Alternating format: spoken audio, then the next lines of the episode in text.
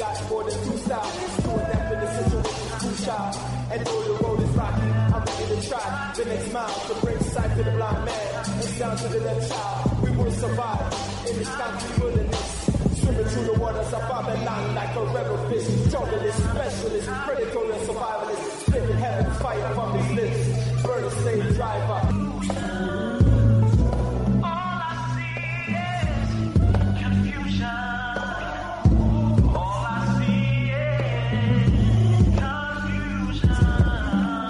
Welcome, listeners,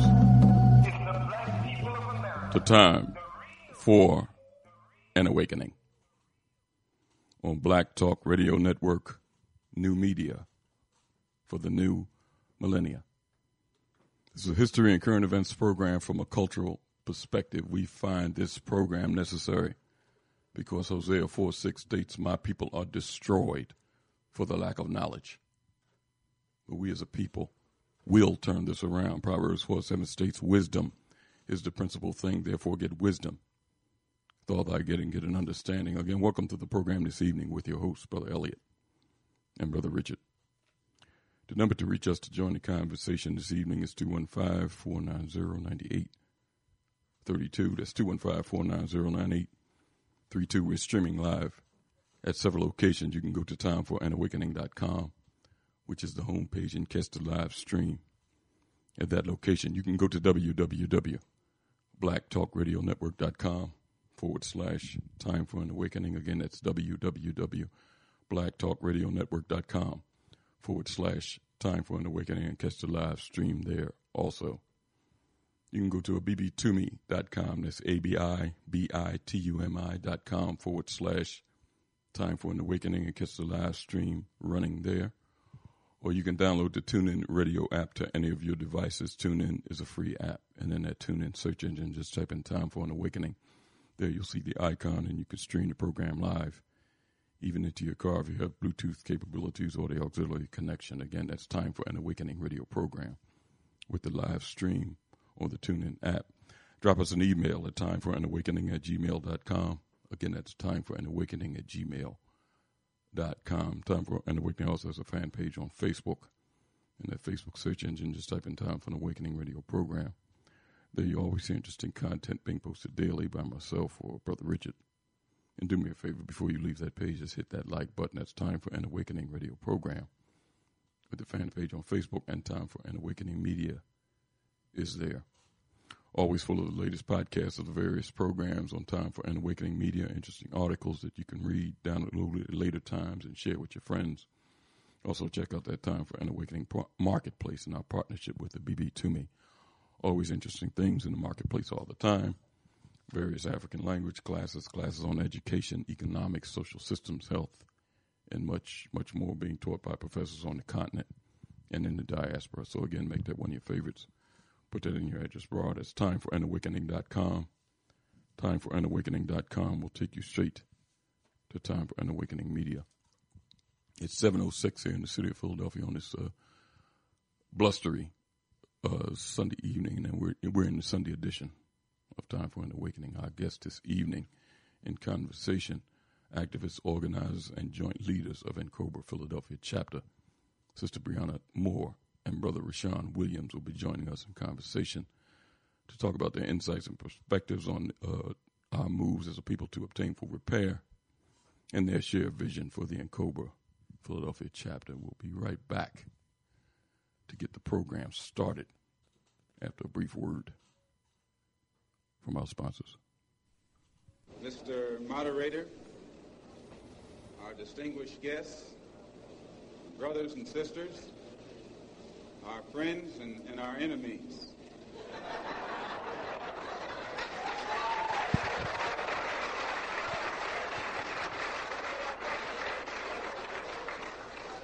Everybody is here. You are listening to Time for an Awakening Media, part of the Black Talk Radio Network. For podcasts or live programming, hit them up at timeforanawakening.com.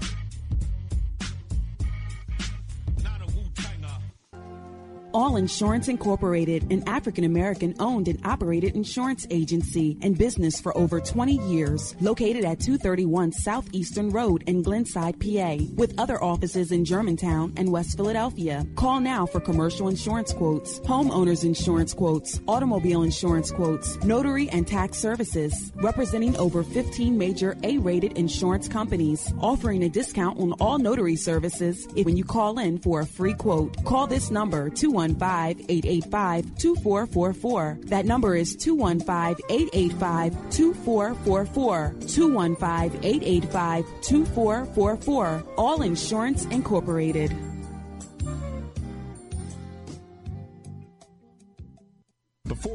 Becomes unruly, call Dooley. Dooley Brothers, specializing in shingle, rubber roofs, gutters, downspouts, and vinyl sidings. Call for your free estimate today. 215-224-3882. That's 215-224-3882. Dooley Brothers Roofing, the roofing experts you can trust. That number again, 215-224-3882. 215-224-3882. Before your roof becomes unruly, call Dooley.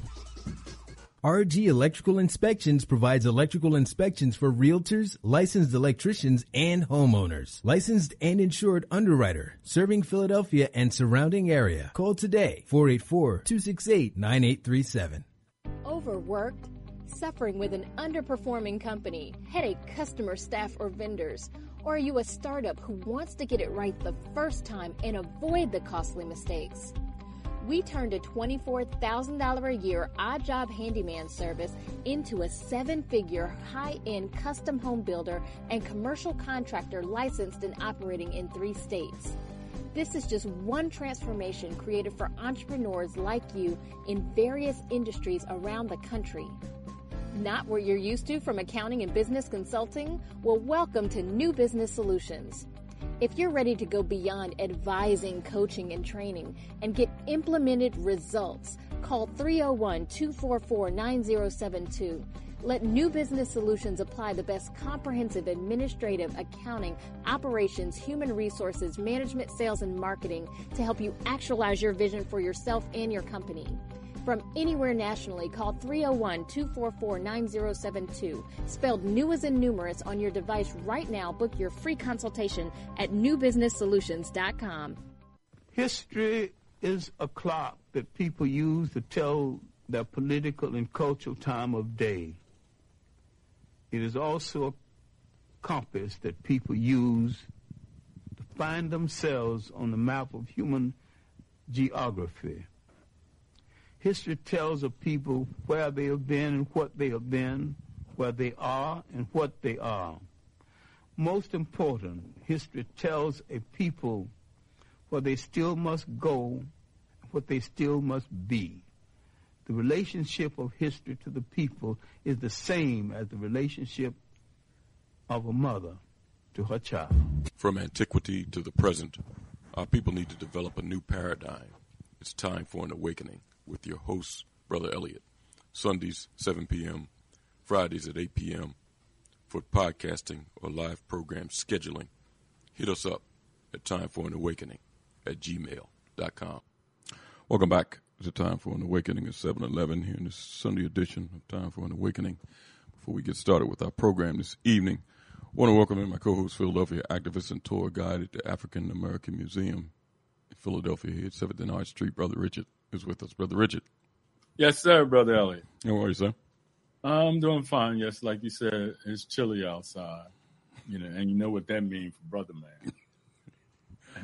you know. Uh, were y'all at the um, the uh, cemetery today?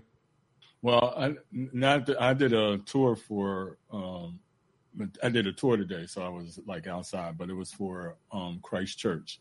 There, the is that the Episcopals in 2006, and I think I mentioned before, they recognized their involvement um, in slavery. And so they put on a long um, search throughout the di- uh, di- diocese to um, determine how their each each um, diocese what was their involvement in slavery. And Christ Church, which was the Church of England, um, being a major of the Anglican, you know, and also a major, um, had major constituents of that church were the signers of the Declaration of Independence. And um, so they're, they're trying to do a, um, trying to get how do, how do they reconcile and they're calling in people like us to help and um, develop our perspective of the African presence during their early stage. So I was walking, and this today was dealing with Ben Franklin. So I got to read Ben Franklin's um, piece about how he wanted this to be a white nation. uh, you know, so which was interesting. Yeah, well, they won't have to do too much searching to find out their involvement in the enslavement of our ancestors. They they ain't got they, they ain't got to do no heavy digging. It's No, right on the no. surface. and, and, and I, I'll hold because you know, and I and I say that because in our our guest to, tonight, um, in dealing with Cobra and dealing with reparations and dealing with Philadelphia, um, it's critical, important, and important to be able to get the historical narrative of Africans in Philadelphia as it relates to enslavement, um, in order to make uh, our particular case of of what kind of harm has occurred. And institutions, not just financial institutions, but how um, institutions like uh, a church or churches um, were involved and the type of harm they've created by the displacement, being involved with their members with displacement and um, cultural erasure and other things that um, have a, a long lasting impact. Um, whether we acknowledge it, um, no matter when we came into Philadelphia, but as a part of the history and culture of Philadelphia, along with the building and development and institution building um, that occurred in Philadelphia um, as a re- as a um, response to um, being placed in a new environment. Well, listen, uh, the the program that we do, Richard, you know, we always try to so, showcase uh, whether it be uh, college professors on some of these campuses, uh, authors of books talking about our struggles here, and I I, I kind of love to showcase uh, grassroots activists from all around the country that we've had on the program, talking about their involvement, uh, the struggle of our people in their areas, and the things that they're doing to make a difference. Uh, tonight's guest is no different. Uh, it's been uh, leadership that have been in the Cobra chapter since it was founded uh, back during the time when you were involved, Richard, Uh, in the uh, the foundation of the the group here, and our guest this evening uh, is the new female and male co-chairs of the Cobra chapter here in Philadelphia, uh, Sister Brianna Moore and Brother Rashawn Williams. I don't know whether Sister Brianna is with us yet, but it looks like Brother Rashawn is here. Let's go to Brother Rashawn.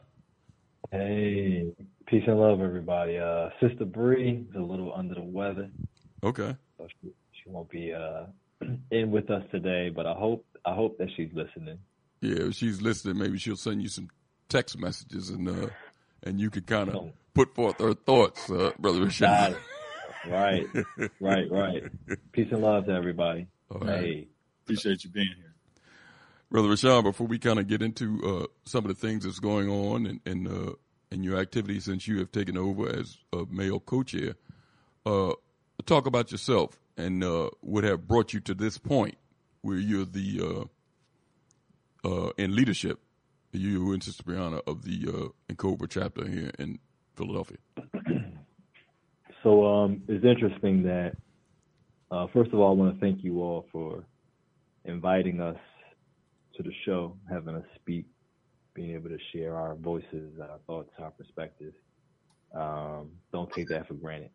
So, thank you. Um, I was really honestly doing a little search for my own history and peoplehood in a way that was actually going to speak to my spirit. So the the long story made short is that I wanted to do I DJ as well. Um, I wanted to do an event that was focused on black people as a DJ and was a little afraid to do it But once I got a little more comfortable with it, um, it woke me up and made me become more aware to reparations, reparations as a discussion, and reparations as something that I could see a legislature saying that they're giving to people and them not really legitimately giving them reparations. Um, and it kind of got me excited. It kind of made me say to myself, I want to do something about this. I think that I have a good perspective on what reparations really is. So I just wrote up a little petition myself. I wrote up a little petition, um, put together a little agenda with some agenda items, and went around and gathered a, a lot of signatures before I was introduced to Brother Ari, reintroduced to Brother Ari, who was co-chairing the Philadelphia chapter of Cobra at that time. Um, Sister Brianna and myself had been friends for some years. She had spoken to me about some of the things that she believed in and what she was doing in school. And uh, she was the perfect person to give a call to ask if she would like to be co chair with me of the Philadelphia chapter, to which she said yes. And here we are. So that's the little short story of how we've come to this point of not only being interested in reparations, but being a part of the Philadelphia chapter of Cobra. Brother Sean, you and Sister Brianna is is uh have taken up the baton, or, or, the baton was passed to you to be in a long line of of our people, and uh, a lot of them are ancestors now, and and been, and been ancestors for maybe hundreds of years, but a long line of people that have been involved in this struggle. Um, talk talk about it from from a perspective of um, of of yourself being involved in this and the challenge of trying to get uh, young people, uh, people your age bracket, Uh, uh, people younger. Now you know what I, I and let me kind of preface it by saying I don't know the uh, the letters that they put on it, whether you're a millennial or what is that? What's, right, what right. is that? What is that? They, what do they call that? Yeah. Richard? Or they, they, call, they call us millennials. They call us millennials. Okay. And I, yeah. And and I'll what's that? that- And the, what is that? Generation Z or whatever. Yeah, all of that new stuff. Okay. Now, because it's a challenge there, tr- trying to get our people involved, uh, and especially, it's, listen, it's a challenge getting older folks involved. I was just going to say that. Yeah, and, uh, but t- just talk about it from your perspective of just being a young person yourself in this position. Uh, your peers and, and, and maybe younger than you seeing you in this position and trying to appeal to their mind about the importance of the work that you're doing and what we need to do as a people. I think that I'm not just I may say a lot at one time. Um, I think that some of the things that we face and experience is uh, fatigue and information overload, uh, not necessarily knowing how to navigate a system without engaging or supporting the system, trying to be financially secure, financially stable, um, while doing this lifestyle work, understanding that this work is a lifestyle and not a job or a hobby, knowing that the spiritual currency is what pays you and not the fiscal dollars for the kind of work that you'll be doing, knowing that much of the work that you're doing is extremely critical and your think it, it requires extreme critical thinking and problem solving and iteration and innovation and development and redevelopment um, and action communication personability um, politically correctness when you're speaking to specific constituents i think that it takes so many things that it's hard for people to actually get their minds around actually doing and applying um, and then being um, being socially accepted and acceptable. I'll also say that, you know, there's been an intentional mockery of people in the conscious community, people in the quote unquote woke community, uh, people in the quote unquote hotep community, uh, where to be a hotep is almost to be um, a negative thing. To be a uh, a woke person is a negative thing. To be a, in the conscious community, people don't.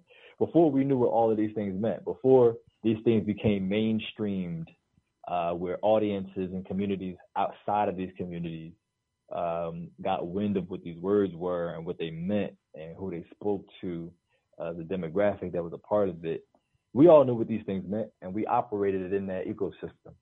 Um, but to this to this point, excuse me, there's been like I would say an intentional uh, deformation of those types of characters, so that to the point that folks don't know how to even socially identify with really being a Pan African in a certain kind of way, to really being pro black from a Pan African nationalist perspective um, in a certain kind of way. Academia hasn't done a good job of supporting folks to be pro black in the specific way that it doesn't allude to being pro black in arts and literature like we tend to find most people being today, uh, but being pro-black in a um, in a national, sovereign, self-determined perspective, as many of our ancestors have laid out before us. And the last thing that I'll say to this point is that even when looking at academia versus business and entrepreneurship, um, a lot of folks understand that capitalism is something that negates some of the perspectives and opinions that we have. And folks are often caught between having to choose between being entrepreneurial, but being, I think that there's just so many nuances that people get caught up on or hung up on. And um, if the spirit isn't there and the will isn't there to figure out the best ways to navigate all of these structures, um, we get some of these these hiccups. And that's not even that's not even talking to the distraction of social media and the attention span that most of our generation has to this point. That's not even to mention those things. That's just to mention the specific social um, qualities that have kind of had folks defer from this kind of work. But I don't think that it's any different for young people than it is older folks because the conversations that I have with older folks sound the same uh, in a lot of ways uh, that they do when I have with younger folks. But these things are just challenges for me to see if I really want it, to be honest. If I really want to do this work, the more people I meet and they say no or they're afraid or they're intimidated or they seem hesitant. All of these things are ways that the universe really asks you whether or not you really want what you want and challenges you to make sure that you're doing what you need to do the right way or a better way. Brother Sean, before I pass it to Richard, because some of the things that you just mentioned, uh, me and Richard was talking about this uh, maybe an hour ago, and and I want him to kind of uh, throw some of his questions while it's fresh in his mind. But let me go back to something that you mentioned when you first started talking, um, and you talked about the the conscious community and and uh, uh, you know the, the Hotep community. You hear people talking in negative fashions in some circles uh, those narratives, um, and thinking critically, where are they coming from?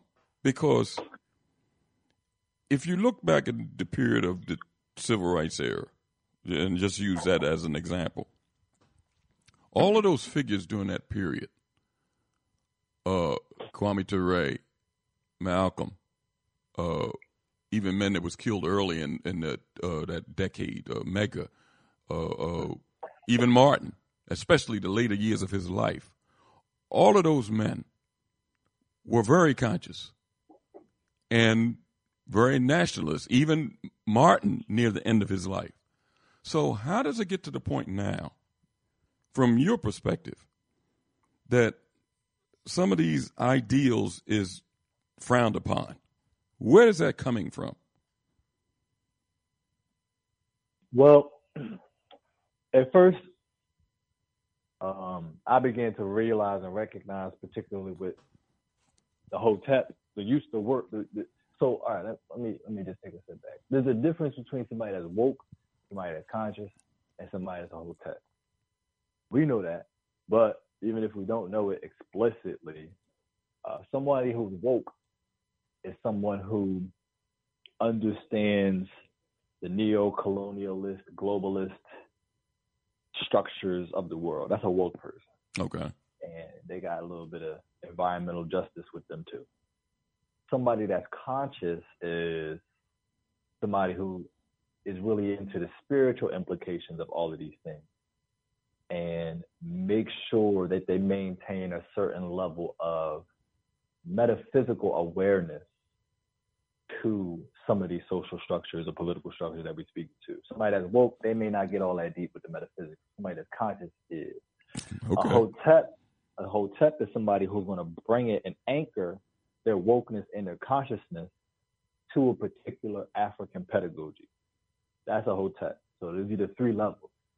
Um, with members of the hotep community who got a hold of Facebook, they begin to say some things that don't comport with our understanding of science as it relates to what people are and are not physically able to do and some elements and aspects of how the universe works based on their personal common sense.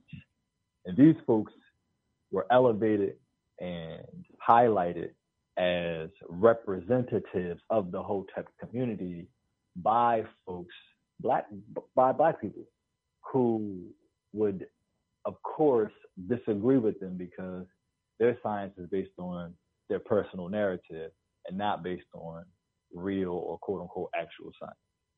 And so that's how elements of the word, the use of the word hotep became became a negative leaning word. Oh, you a hotep, meaning like, oh, you're one of those people that's going come up with your own science to justify your own bias. Okay. Um, with wokeness, uh, wokeness allowed for white people and black people to participate in conversations where they can speak to certain things um, around what's going on in the world and particularly for black people, I would say wokeness became one of those things like, ah, you woke, but it doesn't really mean that you're going to garner any action.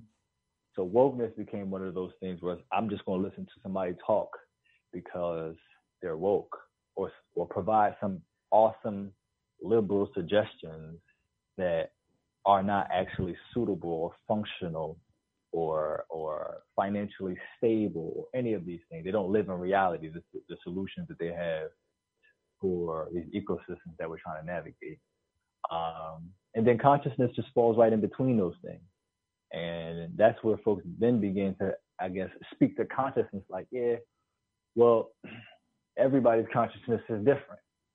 Um, so as these nuances have occurred and have arisen, uh, to me, in particular, I feel like, and I, I don't mind having this conversation with anybody. Well, I do mind having this conversation with a lot of people because um, I don't really like to speak to academics, um, intellectual academics who who who follow the white patriarchal structure, not knowing that they are. But school, college, colleges would colleges would, whew, college did a work on a lot of people. Uh, I was in college for a year and a couple weeks, and then once I realized that this wasn't it, I was out. You know, I was out immediately. Um, had a wake up moment, like, okay, let me leave today. Um, and the reason why I said it is because, as we can see over time, colleges and universities have really created a graduate class of folks that have certain principles, thoughts, ideologies, and perspectives that are more artistically facing to freedom and liberation. They're more socially driven than they are civically driven. They're more socially driven than they are uh, socially economically, so socio-economically driven. Um, you don't really hear folks coming out of the university space and the college space actually following specific and particular Pan African practices that are rooted in Pan African beliefs today. For example, I'm gonna say this, it's going it's going to offend people, but you know, everybody ain't for everything. Um, we can be, and we can also not necessarily agree to be to to disagree but not be disagreeable. We may disagree, but we don't have to be disagreeable. So this is to the future folks that's listening and the folks that's listening now. Um, you got folks that would like Sister Scheherazade and certain brothers that speak to the miseducation of black men and everything that they were saying, they were predicting this particular future before it existed.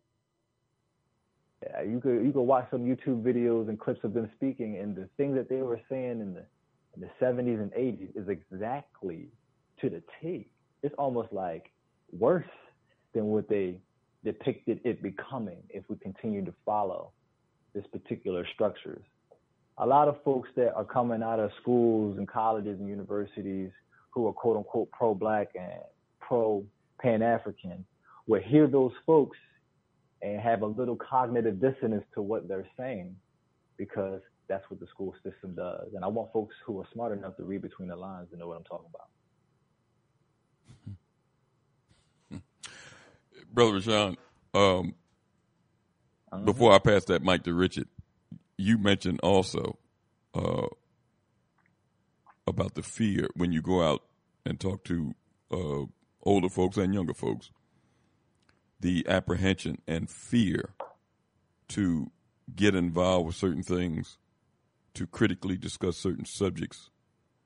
Um, that fear, that apprehension, uh, I clearly believe and understand that it's still uh, remnants of a slave culture in the minds of our people where we don't want to talk about certain things because the fear of offending uh, Europeans. Uh, that's one of the challenges as the as an activist and uh, the the uh, male co-chair of N'COBRA that you will be running into is the fear and then some people that will act on that fear to openly fight against some of the ideals that you're proposing. But that's just something I'm throwing out there. That'll come up again in conversation as we go forward. But uh, oh, yeah. Richard, jump, jump in, jump in here because I know you had some things that uh, kind of dealt directly with what uh, Brother Sean was talking about. Yeah, and, and, and in the meantime, and, and I also want to thank you, um, you know, um, for making the commitment um, to move the reparations. Um, um, what's that? The state of reparations, the repair um, forward. Um, and I'm, I'm right now, and I'm, I, I heard you say that you, you, you were a, I don't know, was a DJ or was, you know, um, doing, doing, uh, you know, the, the service of providing that, that kind of skill and, um, as a DJ. And I was wondering, as I was listening, um, one is that uh, would we consider a DJ a communicator, and is there now being in the position of the co-chair of N'COBRA, is there a difference in the communication necessary um, and being in a in a organizational position um, from being a DJ who's communicating, and is the audience different?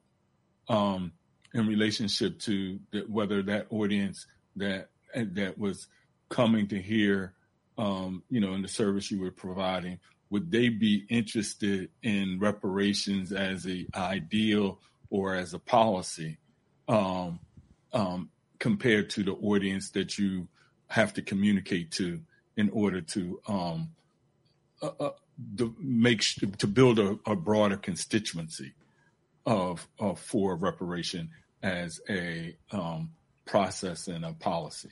Is there is the communication skills different um, based off of that? And is a DJ a communicator? Yeah, so the language, the, a DJ is communicator. The language is different.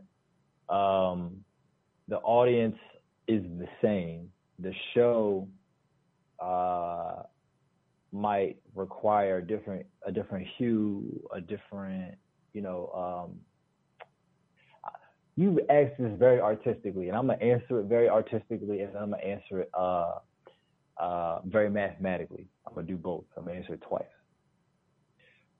So if you watch um, one of those like uh, black sitcoms, right? There's an actual coloring. There's an actual like camera speed. You know, if you were to look at Martin or Living Single, you know, they actually have a certain hue when you watch them versus watching a what are those dramas, right? The color is a certain it's a certain color to it. It's a certain um there's a certain uh way that the audio comes through. All of these things are different. Um, but I actually want to say, imagine if you had the same characters uh, doing the same role or the same script where maybe in the drama area, drama element of watching Living Single, you wouldn't have a background audience laugh. Or maybe the music would be different after a punchline so that the punchline is a little deeper, cuts a little deeper, it's a little more sad. The reason why I'm saying it is because um, you can have the same conversations with folks, but they just want to see it in a certain way that actually makes sense to what their Saturday night programming is. Um, as a DJ, you know, I, I I can do that. It requires a lot of work to have to speak to people in the ways that make sense to them versus me being just like them and speaking to them in a way that works for me. But that's the role of a leader and an organizer and a facilitator and all of these different things. Um, so as a as a communicator through the arts, folks who are in the world of the arts spend most of their time, particularly black artists, uh, using their art as a form of freedom, expression, liberation, and emancipation from the systems that we're in. Um, pro, being pro-black, um, celebrating their blackness, celebrating their heritage and their history is where their relationship to art allows that freedom to exist, that joy to exist, that form of revolution to exist. Uh, but there's a certain part of the brain that you actually need to access when it's time to do it, when it's actually time to engage the legislature, when it's actually time to uh, um, figure out and think about how you need to organize for your people and your peoplehood, whether that be making sure that you can have functional agriculture and distribution of those of, of that produce, whether that means looking at how schools need to comport with the school district's version of what education is, and then figuring out a way to actually fight against that system um, and having the willpower to do it. It requires a different part of the brain and a different part of the body that sometimes artists sometimes artists don't have the practice in. It's not that they don't have the skill, but if they don't have the practice, then it's not something that they could pull into um, muscle memory when it's time to do what you got to do immediately. And then folks who are operating and navigating the corporate realm or the working class, they work too much, you know, and work has been intentionally designed for them to only have time to work. So even having time to think about revolution when you can't even go to the bank account but one day out the week. And when you do, the line is so long because everybody's in the same rat race schedule and the bank on close at five o'clock, which means that immediately after you get out of work, which is four o'clock, you don't have you don't have time to do anything when you're in the working class, let alone think. So um, as an organizer and as a DJ, yeah, I could provide experiences where on a Saturday night or on a Friday night, folks can actually go to the bar, get them some wine, listen to some spoken word, and I play a song that's relevant to what that poet just got finished doing, while it gives you the idea and the fantasy and the dream and the joy and the laughter of freedom because that black poet just gave you what you needed in an imaginative realm. But that doesn't mean that I want to spend my Saturday morning fighting for justice and fighting for my peoplehood because that Saturday morning is just figuring out how I'm gonna get myself together based on that Friday night. Um, these are some of the challenges that we face as organizers, as communicators, as lovers of our people. It requires a lot of patience and understanding that we are our people too. Um, so, to the best of my ability in answering that question, I try my best to to remember that I am the people. Well, not even to remember. I know that I'm the people. Um, but not try to get too um, I don't want to say excited, but overwhelming, like overwhelming with what we can do if we pull ourselves out of the out of the um, I don't know the, the cloud that's over us Uh, because I navigate all of these things that I said on a regular basis, and I wish I could give more. I wish at a poetry show or at a dance battle that I'm breaking, I wish I could give more than just what I'm giving when I'm DJing. And I wish that when I'm speaking to folks, and it's more of an intellectually based conversation or politically based conversation, I wish they could see the joy and the power and the empowerment that we have in the realm of the arts so that some of that energy can flow into some of our intellectual discourse. Uh, but it's a process. I'm learning the best way to do it, just as much as folks are learning the best way that they can be fully competent and functional in society as it is, while fighting for their peoplehood and their rights. So. And, and, and the, one of the, I was going to ask another question, but to to the, the point that you're as you close in, in defining the, um, answering the you know the question I asked, and I appreciate your response. Um, now you're in a you're in an organization, um, an organization that has a, a, a history, you know, that's um, national, um, international, but it has a specific goal, um, go, you know, governmental um, and local. Um, and I guess what I'm asking, what I ask, which maybe the listening audience don't know, how long have y'all been co-chairs, and to date, what have you learned um, in being the leader of an organization um, that is engaged in uh, national, state, local politics. Um, what have you learned up to date um, in dealing with the local Philadelphia interaction for, for um, as a leader of this organization and in trying to set direction for this organization since you're um, learning and and newly um, elected, selected to be the leader of, of one of the co-chairs of this organization of N'COBRA. What have you learned to date so far, if anything? We spent about a year um, behind the scenes, just figuring things out. During the time period, we were doing a lot of work um, for N'COBRA internally. September 2022 is when we were asked to be co-chairs and nominated and you know, voted on and duly elected.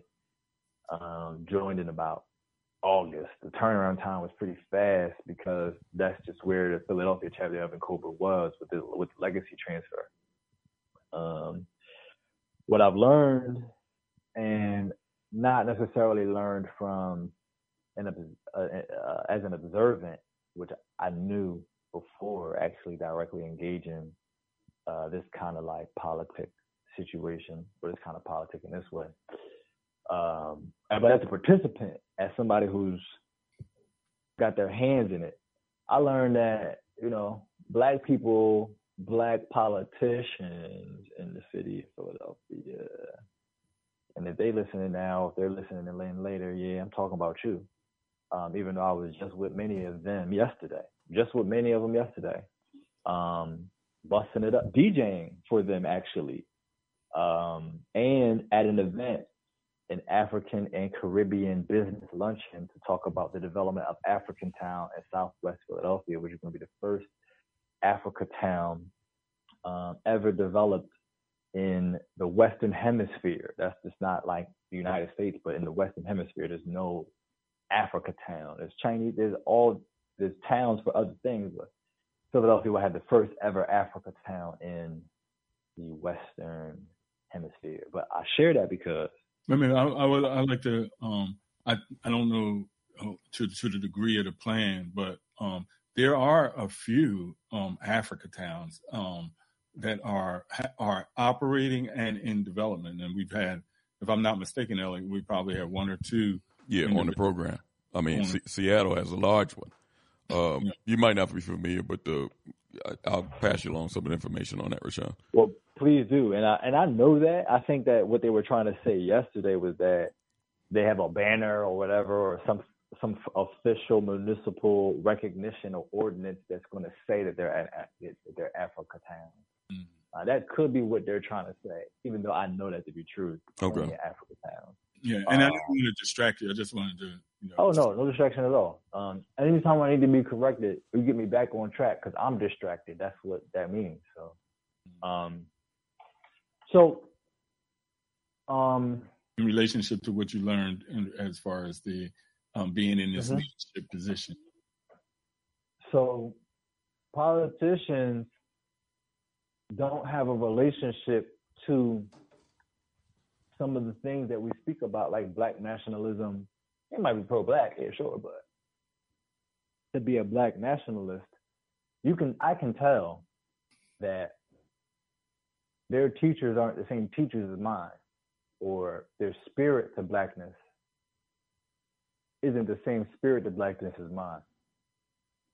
Because I can have a conversation with them, and with some folks, I'll say something, and you can see them wake up to something. You can see how their brain and spirit puts things together for them to inquire specific things for how to do something versus trying to figure out how something's going to be done. The big difference between trying to understand how to do something versus how something is going to be done. And I'll speak to legislatures, legislators, and they'll talk about some of the things that I'm talking about with them, like they don't know how it's going to be done or what it's going to look like or how it's going to make sense. And I'm saying, well, you, y'all, y'all, y'all, how come y'all, how come you you you have this like uh blockage in your brain when it comes to your own people, but when it comes to whatever development that needs to happen for Temple University or University of Penn, or that that you know we don't really get that. We don't really have that. Um, and I, and I know that it's a little deeper because you know, um, and I'll just say this: it, it, it's very nuanced because a black politician representing black people in the black population, when black people may not have the economic base to support that politician, when they may not have the voting constituency and numbers to keep that politician elected, when they may not have the ability to reinforce some of the some of that uh, politicians' statements because they don't have too much access to make to media or mainstream media or to sway the mainstream media. I understand the very vulnerable place that many black politicians are in. However, and I'm gonna say this on the record, black politicians ain't even working with or organizers and activists behind the scenes to try to get like the voter blocks up or try to develop some of those things that I'm speaking to. And so I just learned that um, being safe and being accepted among your socially and economically, politically elevated peers is where most black politicians keep their orientation. Uh, what I learned about organizations is that um, when you take white people money to the extent that you're not able, or anybody's money, to the extent that you're not able to engage in your own self determination without constriction, restriction, or stipulation, um, you have to formulate a relationship with being dissonant in your cog- in your cognition to what freedom really is in order for you to comfortably look at yourself in the mirror. Um, or this is just never who you are in the first place. Um, a lot of folks in the scene, it come out of nowhere. Uh, you know, I'll call it like it is. No, actually, I'm not. I'm not. You know, certain things I don't have to say. Some activists, you ain't never, you ain't seen them a day in your life, and then they created an Instagram account a year ago. And if you look at the very beginning of their stuff, you know, they may have had like not that many people following them, but right now they might be verified uh, with a blue check on some of their social media accounts. That's because it's a lot of money behind activism. Um, to really, really articulate how some of that money is being funneled, and that's going to speak to some of these social systems and structures. What philanthropy often does, it's and, and of course I'm, I'm I'm I'm speaking to how philanthropy is behind a lot of activism. It puts money into the artistic sector of urban and socially progressive slash liberal communities so that these artists, organizers, and activists can create an image of what freedom and liberation is supposed to look like, where art is supposed to translate what real on the ground, boots on the ground, grassroots folks are doing, just so that the art can provide a lane and avenue for people to try to say this is what they're doing and this is how they comport with what social justice really looks like, taking them from that real on the ground, boots on the ground work. Um, philanthropy plays a great job in providing the the, the rules, regulations, constrictions, the the things that you have to agree to when you take certain dollars in order for you to do a racial equity project. and you got a lot of folks because activism doesn't pay, they go in that direction. They take that money and then they limit the amount of work that they can really do, but put on a nice big show at the end of the year to make you really feel like they did something. There's another thing that I learned. And so your boy, I can't do either. I'm just not, I can't do either. Uh, so anybody who's listening and you support me for being authentic to it, the reason why you may not see me in a lot of places or spaces is because I'm just not taking money from folk that's not going to allow me to do the work. I'm not going to be around folks that's not really trying to do the work, trying to act like they're my friend. Um, I know how these systems work. I don't like to navigate these systems. And when I do, um, I'm making sure I'm getting from point A to point B as quickly as possible. So hopefully that answers the question of some of the things that I learned because that's just some of it. That's not even the whole. And, and Elliot, can I, I just have two more. No, no, go ahead. I'm I'm I'm learning, listening to Rashawn. Go ahead. Um, because um, oh, one thing I wanted, and when you were saying about being around politicians um, in Philadelphia, particularly and being a newly elected leader of a you know organization for reparation, and um, HR 40 is where it is right now, and the um, congressional um, hopper. Uh, do you have any at this point? And maybe you you know maybe not have been in this dialogue, but do you have any sense from any of the politicians that you have engaged with directly or indirectly of what their position from a politician from Philadelphia, what their position is around HR 40? Have, have right. you got any sense yet? So that's my point. I was trying to be respectful uh, by saying that the fact that the fact that they don't have a perspective on HR 40 really questions whether or not they really are for black people. that's what I'm saying. Like this is the only this is like if you don't have an opinion or if you don't have a thought or a theory or your own agenda that you just got in the tuck and you was waiting for somebody to ask you so you could be excited to share about your feelings on reparations at HR 40 and you're a politician, then I'm a question I'm a question whether or not you really care. And I don't mean care professionally, but like I mean like your spirit is called professionally. to the freedom of What'd you say? I say I'll say care professionally, but I okay. You can say that. um, whether or not your spirit is called to the true liberation and freedom and empowerment and health and wellness and self determination of your people, and so indirectly answering that question, many black politicians don't have an opinion about HR 40. And when they talk about reparations, they have to actually think about what that means and then ask, well, well, if it means this, then that means they ain't really been thinking about it. That means they ain't really been studying it. That means they haven't really had any communication with anybody for them to keep them up to date with what comports with international redress when a state has caused wrongs against a people. They ain't really, they ain't really got their finger on that kind of pulse. Um, so yeah, that's what I'm finding. So, and, and, and the, the thought last and I, and I'm trying to figure out how to frame it, you know, when I personalize it. Um, when when I was in, when we were involved in um, N'COBRA, you know, in the era, and I I see and I really appreciate um, those who you know the brothers and sisters and and members um, of you know that that patch whether you call it pass the torch, whether you call it duly elected, um, that you know another generation I'm gonna call it of of and not generation and age, but generation and organizational movement. Um, another generation of of of individuals willing to take on this charge, as you described, um, with the kind of um, understanding and, and, and foresight and, and, experience that your, your, you and your co-chair is bringing to the table.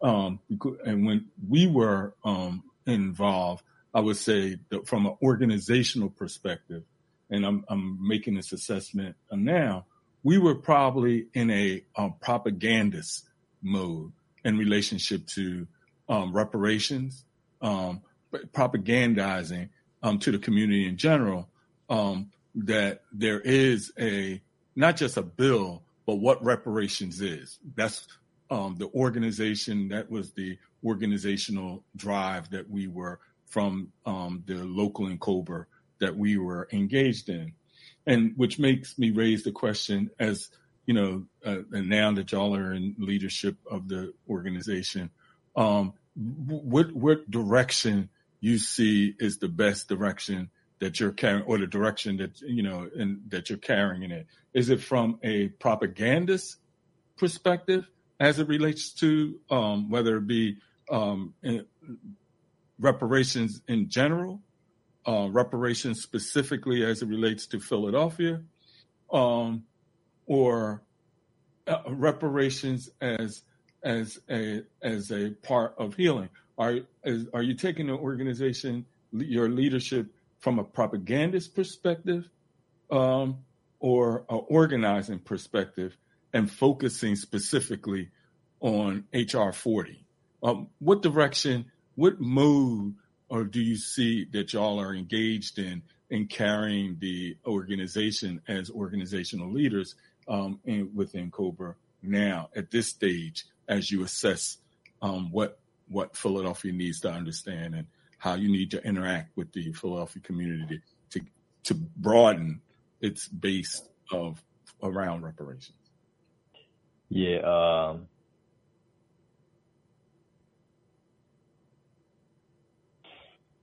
yeah, HR forty. Um, I respect the fact that all of this work been put into it, but HR forty, we talk, we keep talking about HR forty like I'm that's not, all we need. my, my concern No, no, no, no, no. I'm not talking about you. I'm not talking about you. I'm, I'm gonna answer you. I'm gonna answer all your questions. I'm not concerned about the HR 40 more than what's the organizational direction, more towards propagandizing or towards organizing. I think those are two different things when you're laying out your strategy and tactics. So, however, Well, I was I was which- addressing HR. I'm gonna answer your question. I was addressing HR 40 to like every every example that you give. I like to address so that I can uh, give the conclusion uh, in the artistic way, I guess, more or less, so that folks can follow. But I'll answer the question directly. Um, propaganda, no. Um, organizing for people to be officers in their own right or autonomy autonomous in their own right or leaders in their own right doers in their own right of the things that are going to replace the system is one. Two uh, and i'll explain that. Two is engaging the law and engaging the law in the ways that actually provide people with the case to practice their rights as God has given them the ability to do, which are unalienable, is number two. And number three, cultural unity. So the first, to speak to the first, is um, we need to provide ourselves with the repair. So if we say that we're going to teach the truth about X, Y, and Z, well, we need to have teachers on deck. The very moment that, you know, outside of just reparations being a check, because it's, it's more than the check. Um, once we say, oh, we're going to teach this true thing, do we have enough teachers ready, staffed, you know, capable, you know, practiced to replace the teachers that are not doing the job? Do we have that? We need to organize and build that. Do we have enough contractors, electricians, technicians, database in an ecosystem for us to engage them when it comes to providing and administering our own services municipally or um, at a business level or whatever? Do we have enough of these folks that we can call and access to replace the current systems that exist once we obtain the legal right, the lawful understanding uh, to writ that we should be doing what we need to do for ourselves. That's one thing. We need the database organize, mobilize these folks. Um, that all that gets into the third part, which is the cultural unity. And the second part to that is that we have the right to do that. We actually have the right, if we wanted to, and I'm gonna just say this, we could just put a class action lawsuit on anybody. We don't have to go through the route of HR 40, which is some of what I was going to say in the beginning. We could we could actually just put a case out. We could put notices out. Um, there are a series of things that we can do to engage the legal process in a lawful way to practice our self determination.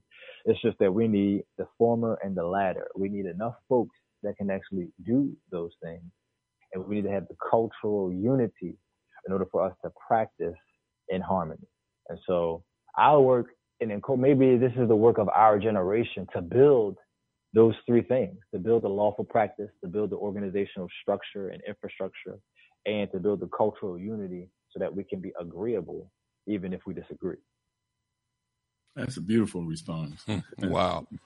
You know, uh, I like what he, what uh, Rashawn said in the beginning, Richard, about uh, putting people in place to replace the system. You know, we've been talking about it constantly on this program. If this system falls tomorrow, next year, or two years from now, do we have capable leadership to take our people in a different direction? Not leadership with European mindset uh, to propagate European values?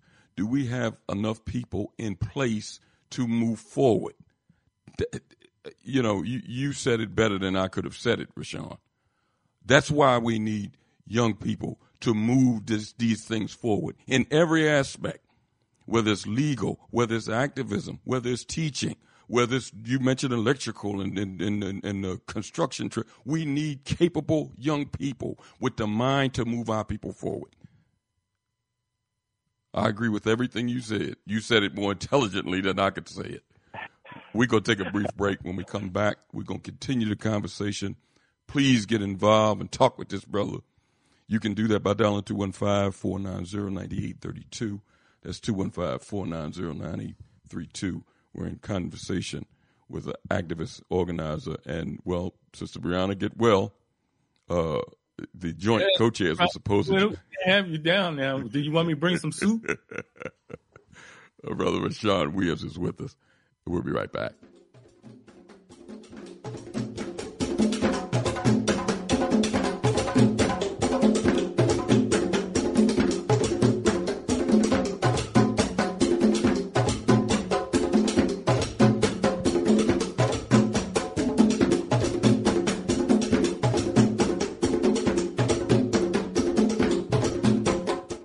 Listening to Time for an Awakening. Time for an Awakening with host Brother Elliot and Brother Richard on Time for an Awakening Media, part of the Black Talk Radio Network. For podcasting or live program scheduling, hit them up at timeforanawakening at gmail.com. All Insurance Incorporated, an African American owned and operated insurance agency in business for over 20 years, located at 231 Southeastern Road in Glenside, PA, with other offices in Germantown and West Philadelphia. Call now for commercial insurance quotes, homeowners insurance quotes, automobile insurance quotes, notary and tax services, representing over 15 major A-rated insurance companies, offering a discount on all notary services when you call in for a free quote. Call this number 2 215-885-2444. That number is 215-885-2444. 215-885-2444. All Insurance Incorporated.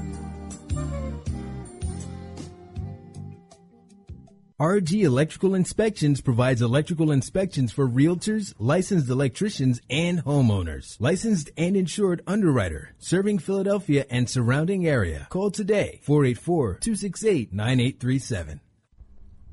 Escape the digital plantation. abibitumi.com, abibitumi.tv, abibitumitv.com, abibitumi.store are here for you. You are ready to be free of non African social media. Don't run from danger, run to safety. Abibitumi.com is here for you. You are ready to be free of digital plantations to control your own products. Abibitumi.store is here for you. A B I B I T U M I. Black Power. A B I B I T U M I the only word you need to know to join your global You black family, to join your interconnected You black communities. Escape the digital plantation now. abibitumi.com, abibitumi.tv, abibitumitv.com, abibitumi.store. We are here for you. Escape the digital plantation.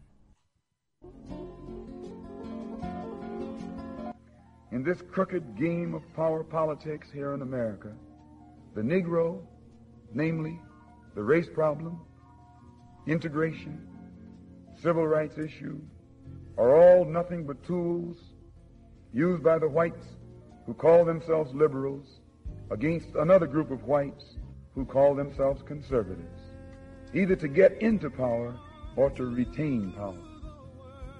Among whites here in America, the political teams are no longer divided into Democrats and Republicans. The whites who are now struggling for control of the American political throne are divided into liberal and conservative camps. The white liberals from both parties cross party lines to work together toward the same goal. And white conservatives from both parties do likewise. The white liberal differs from the white conservative only in one way. The liberal is more deceitful, more hypocritical than the conservative.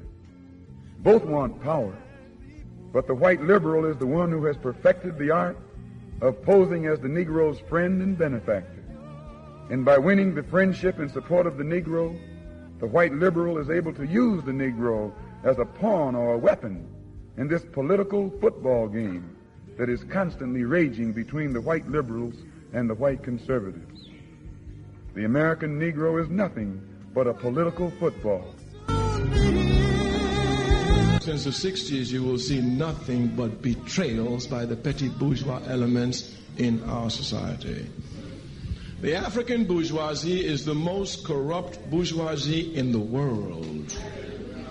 In Africa, they seek luxury in the midst of mass suffering. There are more Mercedes in Africa than in any other continent in the world. In America, as soon as they arrive at a position based on this blood of the people, they snatch that position and run away from the people. But you must not think that they represent the people. They only represent their opportunistic self using the people every step of the way. So you must not be confused. The petty bourgeoisie everywhere will be running for cover, but the masses will spare them not.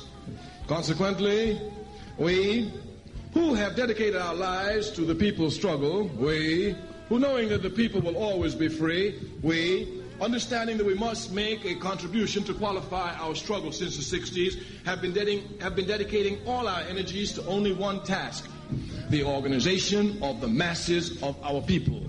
We are not running for mayor. We're not running for president. No changes can come from the top down. We're not stupid. Changes can only come from the bottom up. The masses and the masses alone can make them. If you want to learn something from the 60s, the lesson is simple. Organize the masses of the people. Thank you.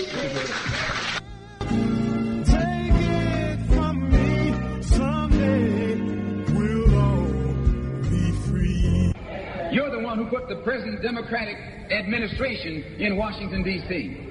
The whites were evenly divided. It was the fact that you threw 80% of your votes behind the Democrats that put the Democrats in the White House.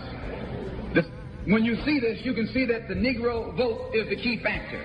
And despite the fact that you are in a position to, to be the determining factor, what do you get out of it? The Democrats have been in Washington, D.C. only because of the Negro vote.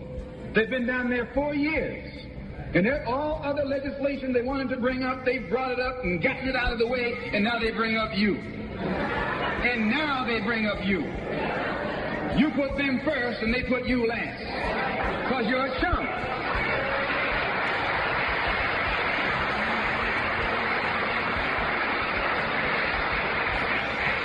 A political chump. The party that you bash controls two thirds of the House of Representatives and the Senate, and still they can't keep their promise to you because you're a chump. Anytime you throw your weight behind a political party that controls two thirds of the government and that party can't keep the promise that it made to you during election time and you are dumb enough to walk around continuing to identify yourself with that party, you're not only a chump, but you're a traitor to your race.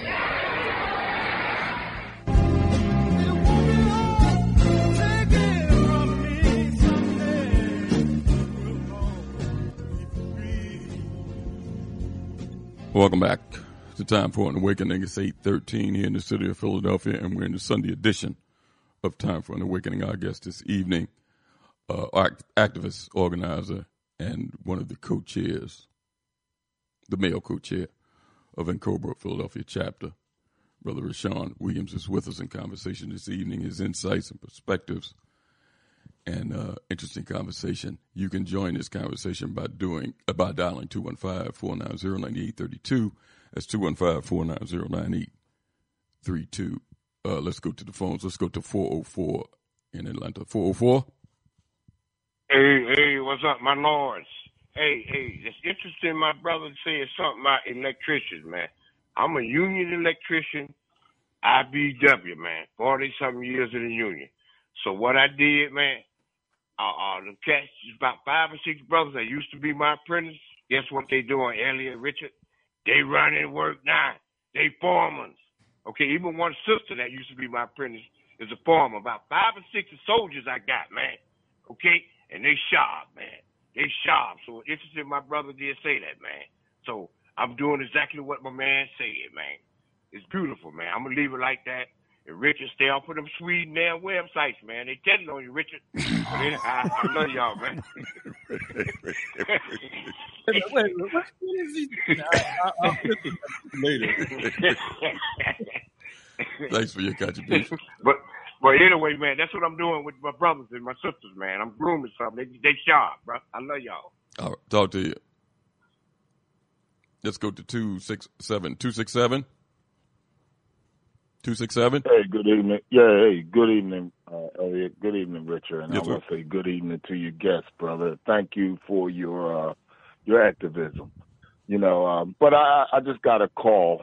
I just had to call and let you know how I feel about the whole conversation about reparations. And I'm being honest as I can be. Uh, Conyers pushed that bill like in the 80s. And, uh, you know, they pushed something through the House like 2017, said they're going to stu- they they pushed it where they said they're going to study a proposal for it. But you know, that's almost 30 years later, brother. And when I hear these conversations, it sort of discourages me. It's almost like somebody putting a carrot in our face, and we just think we think that we're going to get that carrot. Now, I, you know, and this is this is this is the way I'm looking at it. How are you going to go to your open enemy and ask him to repair you when he's your enemy? I mean, that's my whole. We and like you said, we have to develop this thing ourselves. Now, I just heard the brother that got off. I myself tutor a lot of younger brothers and sisters. One brother is opening up his own school. He wants me to help him with it. He's calling it One Nation.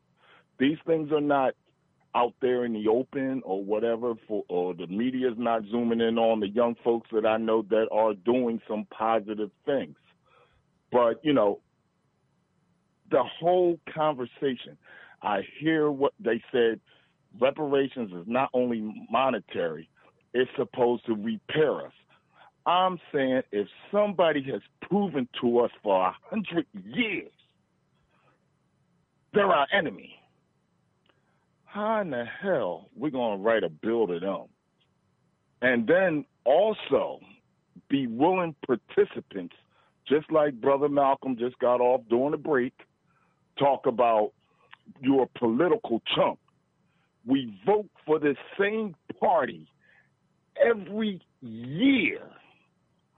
And that party urinates in our face every year.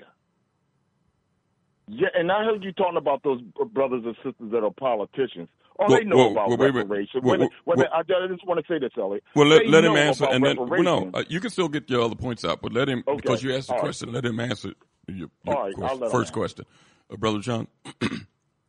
Wait, what was his first question? He said, uh, "Ask the question again, see, because you kind of was." my first question was, how do we go to an open enemy and ask him to repair us? No, so this the, the question is: Are we bold enough to provide a notice to the legislature that we are going to utilize our own instruments and currencies to have our own financial affairs, to do our own business? We're going to have our folks send notices internationally as well, so that we can do the same. So that if you were to impede upon our actions, you would be violating our laws and our rights while placing a class action lawsuit so that we can get our just due and having all the claims and cases necessary in that lawsuit while engaging both that legislature and our own. To be honest, that's what I that's what if we want reparations, that's what we need to do. The thing about it is that are we bold enough or courageous enough to do that? Because I don't expect them to give us reparations. It doesn't even make sense for them to give us reparations. All we really Thank need to you. do, all we really need them to do is stay out the way while we do what we need to do for ourselves. However, we need to provide the necessary um, legal notices and uh, publications so that it's understood internationally that we're doing so. And an encroachment upon our rights will be a continuation of these violations of our human rights.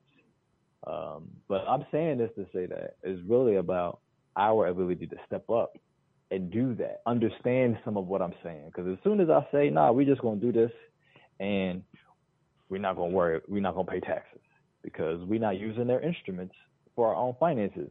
Folks are going to be very afraid, very scared. They're not going to know how to do that. They're going to have this parts of their brain haven't actually been developed to even comprehend, let alone understanding what I'm saying, let alone see what I'm saying, even if unless I were to practice it in front of them.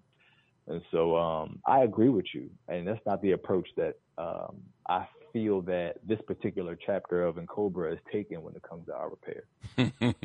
Okay. Go ahead, let- ask your let- other let me- question. And, and yep, yeah, now you said you agree with me. Now, what about this uh, this statement right here? We have to get out of these political parties and start our own. Because if we continue to vote for this party that urinates in our faces year after year, like I said, that that that, that HR 40, I'm just looking at it like it's a piece of paper right now. It's been there since almost 30 years ago. Matter of fact, it has been there over 30 years ago, and they still haven't moved on it. Yet you have these people coming across the border that have not even paid any taxes, getting bank loans that are guaranteed by the government. So they could do things if they wanted to. That just shows you they don't want to. And the thing about it, like, uh, do are we courageous enough, bold enough to stick our middle fingers up to both political parties, become independent of both of them, and then when they see us making moves like that, and they see us doing these things, then maybe they'll take us a little bit more serious. Because, like I said, right during the break, you heard Brother Malcolm, and that was in the '60s, calling us political chumps. So, you know, I I, I just want to run that one past you. What do you think about that move, far as doing what we have to do? Um, if a party organization will be active only in state or local elections, it does not need to register with the FEC. I'm on FEC.gov. The reason why I pulled that up is because it's important to know that you have a difference between the de jure and the de facto. You got the United States, you got the United States of America. You got the county of Philadelphia. You got the city of Philadelphia. And so, if we were to create our own party, all we would need to do is demonstrate to ourselves that we have a moving body of individuals interested and mobilized for our efforts, where we don't have to um, register with anything or any entity because we're operating at a local and state level. Now, the way that we're able to do local and state level work, but still haven't had, but still have national impact. Y'all, first of all, I need y'all to know the fact that I'm saying what I'm saying publicly like this is ridiculous. I just wanted to say that. Why you But say I'm that, brother confused. Shaw? Because Brother Shaw. we we should we should have heard this before, and not only should we have heard this before, this is what we should have been doing. And but but I'm I'm Bad thing continue, I'm about it, we have heard it before, and it never happened. But All right, so, here, so I'm answering Wait. the question. Let me just finish. Let me just finish answering the question. Go question. ahead. Go ahead. So so at the at the state at the state level, Wait a minute, Richard. why I wanted to be So- clear to both of you. One, we have heard it before, right? And two, the point that you made, which is the point I think the caller is missing, we haven't been bold enough. So that's why it doesn't exist right now. And what mm-hmm. your call is, is that when, and you said it succinctly, when we become bold enough to be self-governing, then we won't have to worry about all those other things, whether it's a piece of paper in the Congress or whether the laws about registering as a political party, because we'll be self-governing. But we haven't been bold enough. We might have been doing things, but we haven't been bold enough about self-governing. So therefore, what Malcolm said in the 60s, we're still not doing now. Well, just- when when you say we, that's a broad term. I can say I am nonpartisan. Well, so I am bold enough to make that first step. but, but- but when you say But you we, gotta organize. that, that, Ralph, that, you- don't that, but that don't make sense when Yeah, you say we. wait a That's minute. You- including you- everybody in the madness. Wait a minute. You got I to organize. enough, You got to stepped out of that organize. It can't be an I. You got to organize. You just heard Well, Kwame. uh, To, there- wait a minute. are- there wait a minute. people who wait. are organizing Uh, certainly get it out is. Certainly it is. But you can't say I did this. You got to organize. Well, no, no, no. Uh, what I'm saying is when I hear Richard say we, he's speaking for me too, and that's not true. I'm, I'm, Okay. there are people like me that got out Well, of when Richard is saying the we, to he's- try to make to try to do something different. Well, But when So Rich, that's what I'm saying. when Richard is saying the we, he's saying the nece- the necessity to organize. Am I am I right, or am I saying something that you're Yes, saying?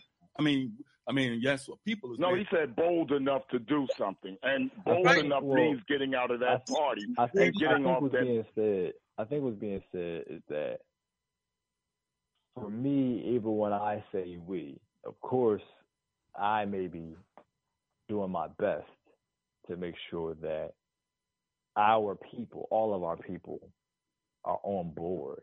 Yes. But when we use the term we, or when I use the term we, I can only speak for myself. Sometimes I'm speaking about things that I personally am doing, but others are not. And if you want to move fast, you move by yourself. And if you want to go far, you move with the masses. And so, in this particular example, I feel like the we is not necessarily isolating us or in um, or or saying that us on the us on this call and on the show are not doing um, what we need to do. I think it just means our village may not be with us in some of those things, which is the reason why our success may be limited. Um, and the way that I wanted to end answering that question was we have the ability to develop our own parties without ever having to register uh, that party and moving about in those ways. It just requires great mobilization, great organization, and great unity, great cultural understanding and competency for us to get each other's language because we may be speaking from different cultural bases. We may have, you know, our phonics, our slang might be different, our dialects might be different, but if our mission is the same, if we have organizational infrastructure to do so, then we can make those things happen. Um, it's just, it is about the boldness. It is about the boldness. And, and for me, being 27 years old, uh, speaking to folks about much of what I know, it's brand new to them. It's brand new to them. And then when I speak to elders about it, they just listen to me and they look at me like, well, I'm gonna I'm gonna need to wait for you to build that up because I didn't tried that when I was your age and this is where I'm at. I'm waiting on you to figure it out. So that's just currently where I am. All right, well, keep doing what you're doing, brother. I want to encourage you, man. It's just that you know, a lot of times we hear the same thing over and over, and uh but I want to encourage you because, like you said, you're 27 years old. Man, I take my hat off to you, brother. You know what I mean? So uh keep doing what you're doing. I, I'm just talking about me and how frustrated I have been since my 20s. All right, Understood. so um, Understood. all right. All right, then. Thanks All for- right, have a good evening. Thanks for your Peace and love contribution. to you, brother. Hey, love to you too, man. Yeah, before we go to the next call, uh, Brother Sean, you know, uh, the frustration is understandable, and I, I understand it. You know, me and Richard been doing this program, and we hear it from our people. Uh, they're frustrated with uh, uh, some of our people's attitudes. They're frustrated with uh, the elected officials that uh, supposed to be the leadership. They're supposed to give vision and, and, and hope to the people, and they're leading them down a blind uh, down a blind alley or a dead end alley. You're frustrated with the uh, some of the attitudes of, of of people with no understanding that's that's wreaking havoc in these communities. Uh, you know, this whole situation that we find ourselves in as a people is a toxic mix. Uh, you know, it this system is is is toxic for our people. We got to do something. We got to organize to free our people's mind, mindset, and peoplehood so we can go in another direction because this whole what we're involved in is not good for us. I mean, we see this stuff uh, spilling over, and I don't want to take it in another direction, but I'm just throwing this in before we go to another call. We see this stuff that spilled over in our communities. This violence is off the hook. But we got to realize because people talk about this stuff like it's isolated, that it's only in the black community. And if you let the media uh, uh, uh, put their spin on it, all this violence is just going on in your communities. But this nation was created in violence and genocide and and some of the worst things that ever happened to, in humankind. This nation was created. So it's only understandable that this stuff would still be going on. It just so happens that we're involved in this foolishness now, and we got to free ourselves from this and come up with strategies to do it. I'm just throwing that out there before we go to the next call. And in fact, we'll go to the next call. 215 215. You there? Yeah, hey brother Elliot, how you doing? How are you, sir? Fine. Hey brother Richard, and hey hey brother Rashad, how you doing, good brother? All is well. All is well. How All are you? praise, I'm doing fine. All praise be to Allah. You know, the last caller, brother Ralph, like like brother Elliot said, uh, brother Rashad, I understand his frustration because see, when you look, and I'm and I'm I me myself, I'm down with reparations, and I believe we can get it. But see, the, the, but see, the problem, and I understand the frustration in people like brother Ralph because see, his frustration with this black leadership because like you said, when, when, when Brother Elliott played the clip a few minutes ago with Brother Malcolm saying you put the Democrats first, they put us last. See, see, see, see, black folks been sold a, a, a bad bill of goods because they constantly, you know, ask us to support the Democrat Party blindly without any getting anything in return. You know, we vote for these people and they constantly kick us up the behind. Like for example, you always heard of these black Democrats on the national level. They always saying about how the the, the Trump and and and, uh, and Reagan and Bush and, and all the rest of them devils is our enemies, which they are. But then, but then you see clearly when when when everything hits the fan, uh, brother Rashad, these white Republicans and these white Democrats, they're not really enemies in the sense of the word, like bitter enemies. They have political maybe political differences, but you see when they leave office, these people are friends with each other. You know what I mean? They go out to dinner together. You see, look at look at Bush the, the, the first Bush. After he left office, him and Clinton was with the best of friends. They went to Haiti and robbed and exploited Haiti together. They they had dinner at each other's homes up in Maine and and uh and, and upstate New York, where Clinton had their home up in upstate New York. So these white devils ain't no enemies of each other for real. They they, they play that game Yeah, with they- us, and we get and, and you know what I mean, brother Shan, we get caught up in the thing about their enemies, and, and we get and we keep voting blindly, like brother Ralph said, for a party that we don't that we get nothing in return. Like my put them first they put us last. You know what I mean? And see what makes it so disheartening for people like Brother Ralph and others, Brother Rashawn, when you look at Negroes like Jim Clyburn and, and Hakeem Jeffries, these Negroes are, have made it clear they're against reparations. So so you already expect the, the the white man on the on the Republican side and the white man and the white woman on the Democrat side to be against it. When you got Negroes that look like you pushing the Democrat Party down your throat, but yet they had the audacity to be against reparations. And Jim Clyburn, he gave us Joe Biden. He he he he he he he, pleaded and begged and, and and went out there and, and, and sold his soul to the devil to help Joe Biden get elected. And, and what has that did for black people? You know what I mean? So this is where the disencourage, this is where the um, the, the, the, the, discour- you know, discouragement come at for our people when you see that kind of stuff played over and over again. And see, too many of our people, we're not politically astute. We keep on listening to these sorry Negroes on the city, because I live here in Philadelphia, Brother Rashad, on the city, state, and federal level keep all these Negroes do is, is tell us to vote for the Democrat Party and support these people no matter what, and, and they constantly kick out people in the behind and stuff like that. And, and the whole answer is that you know when, when you call them out, well, it's the it's the racist white Republicans, and I'm like saying, so so so what else is new? Both of them devils racist. Trump a bigot, and so is Biden. Well, ain't, ain't none of them devils ain't no damn good, but we keep on playing that game instead of instead of demanding something for our vote and stuff like that, like a like a contract type thing. We vote for these people blindly and continue to get kicked up the behind. them, And this and this happens over and over again on the city, state, and federal level. Black folks, right here in Philadelphia, brother Rashawn, we got predominantly black city council of all mainly all Democrats except for a couple of Republicans. And and and look at our schools here in the city of Philadelphia. It's a disgrace.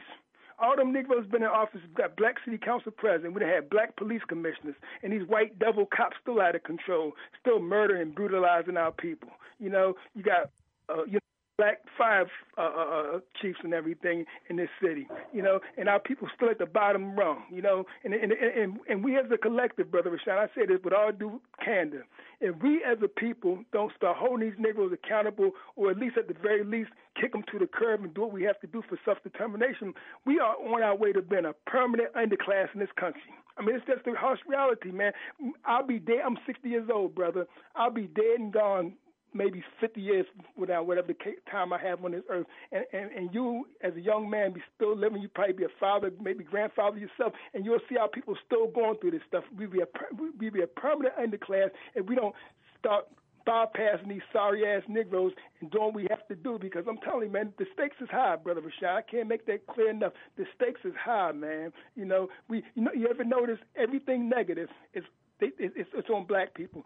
You know, we were the lowest when it comes to uh, wealth.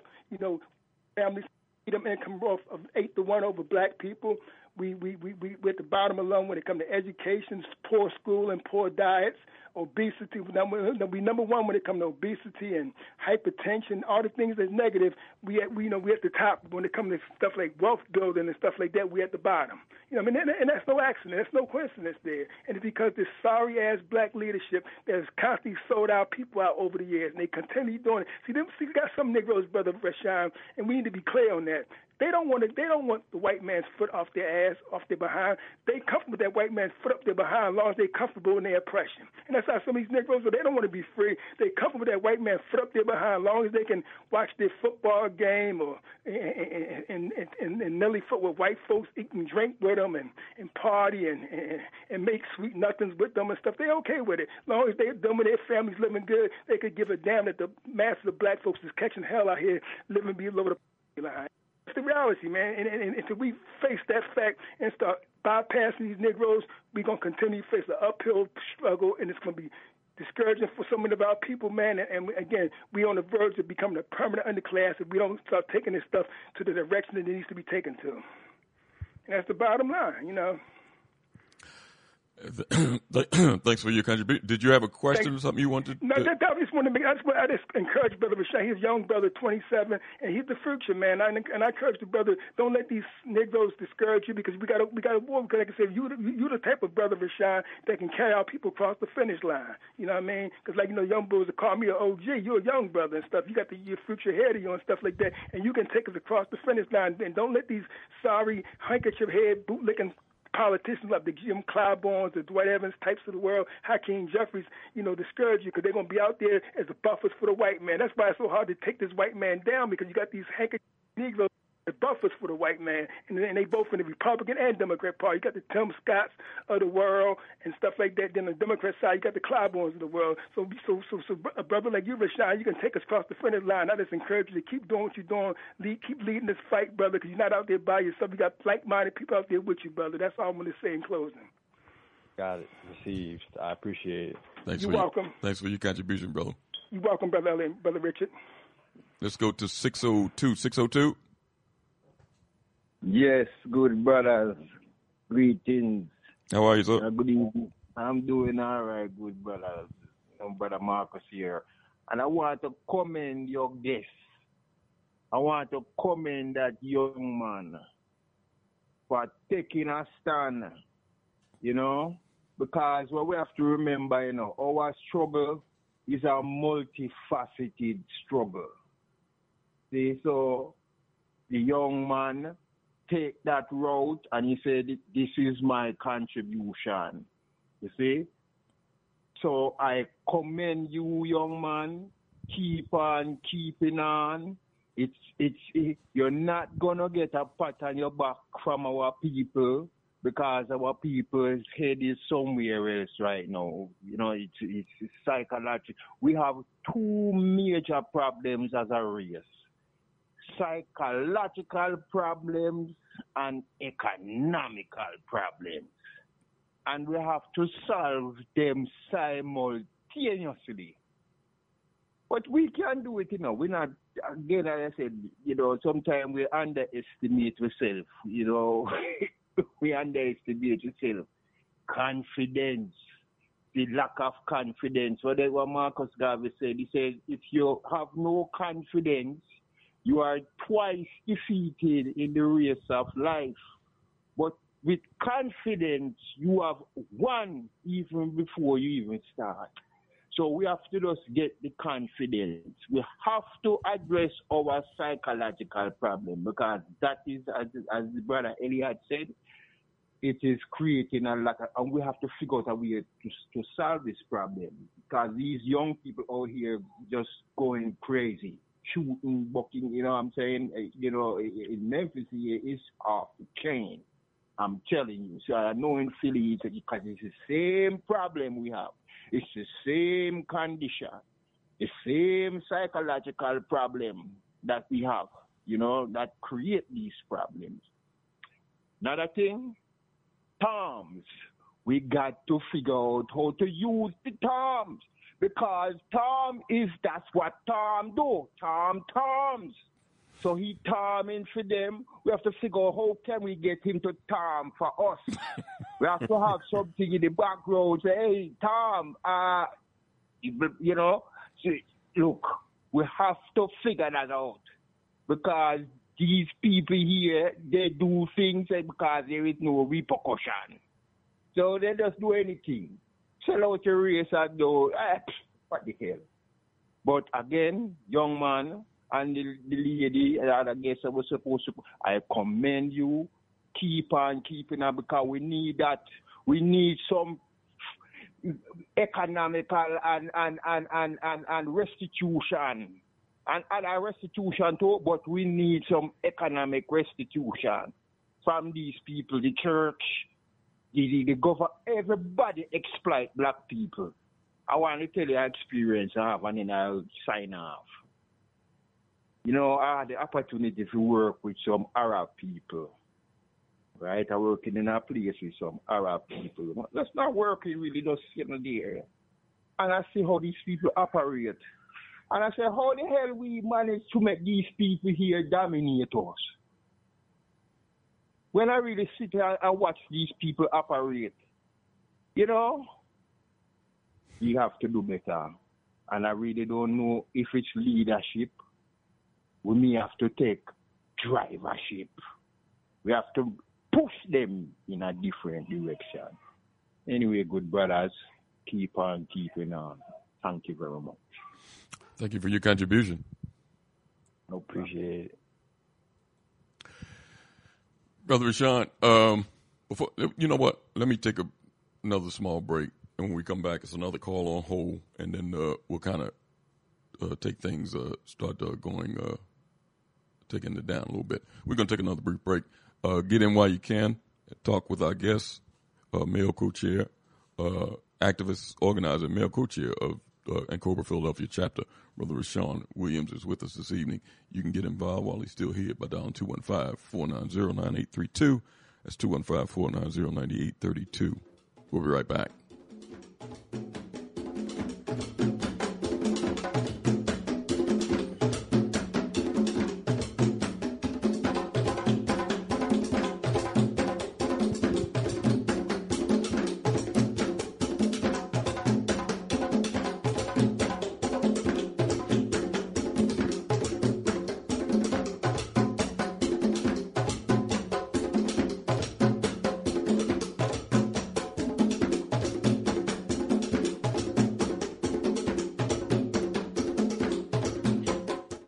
Listening to Time for an Awakening. Time for an Awakening with host Brother Elliot and Brother Richard on Time for an Awakening Media, part of the Black Talk Radio Network.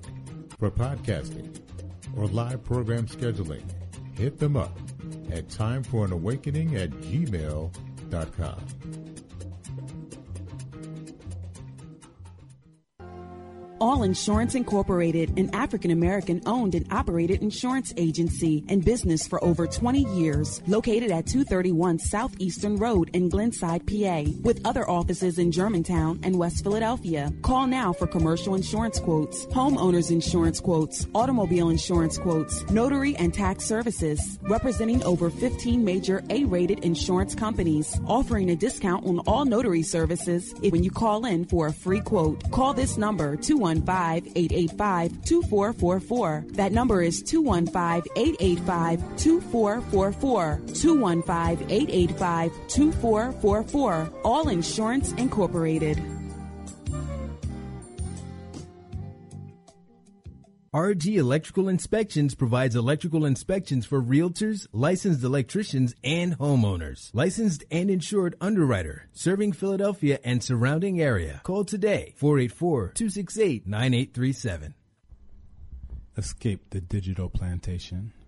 abibitumi.com, abibitumi.tv, abibitumitv.com, abibitumi.store are here for you. You are ready to be free of non African social media. Don't run from danger, run to safety. Abibitumi.com is here for you. You are ready to be free of digital plantations to control your own products.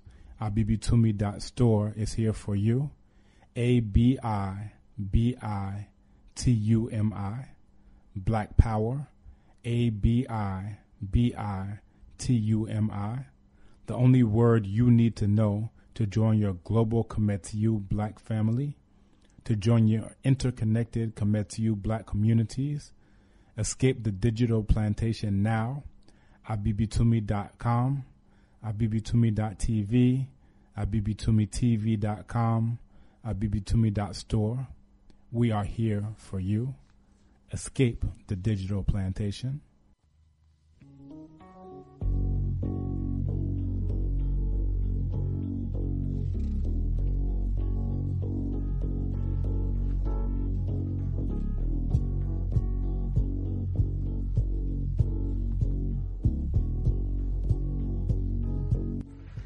Know that this problem needs to be solved and we can't keep relegating it to generation after generation because a few of us got a little money, a few of us got positions, a few of us have wealth, while the masses of our people are going steadily down. No one man can rise above the condition of his people. See, brother said responsibility. Is it is it that we should let them take responsibility to do for us or should we pool the knowledge that's at the table, the power that's in our community, the wealth that's in our community to change the harsh reality of black life in America? We have to do the job of fulfilling the black agenda. Thank you.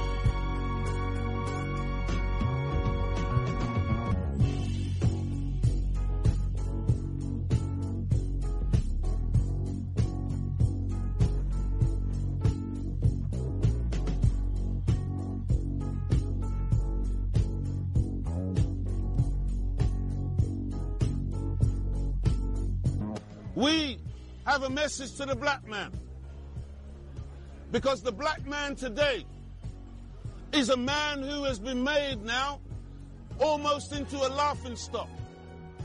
Nobody takes the black man serious. We're just used to be somebody's tool. We are the sportsmen. We're the singers and the dancers. And we're also labeled as the pimps and the criminals and the drug dealers and the killers and the vagabonds of society. We're the bogeymen of British society and other Western systems. And we want to dispel that lie and destroy those myths and put the black man back on the map where we belong. Who is the black man? The black man is the original man. If it wasn't for the black man, no other men could be on this planet. We are the fathers of humanity. We gave birth to all of you.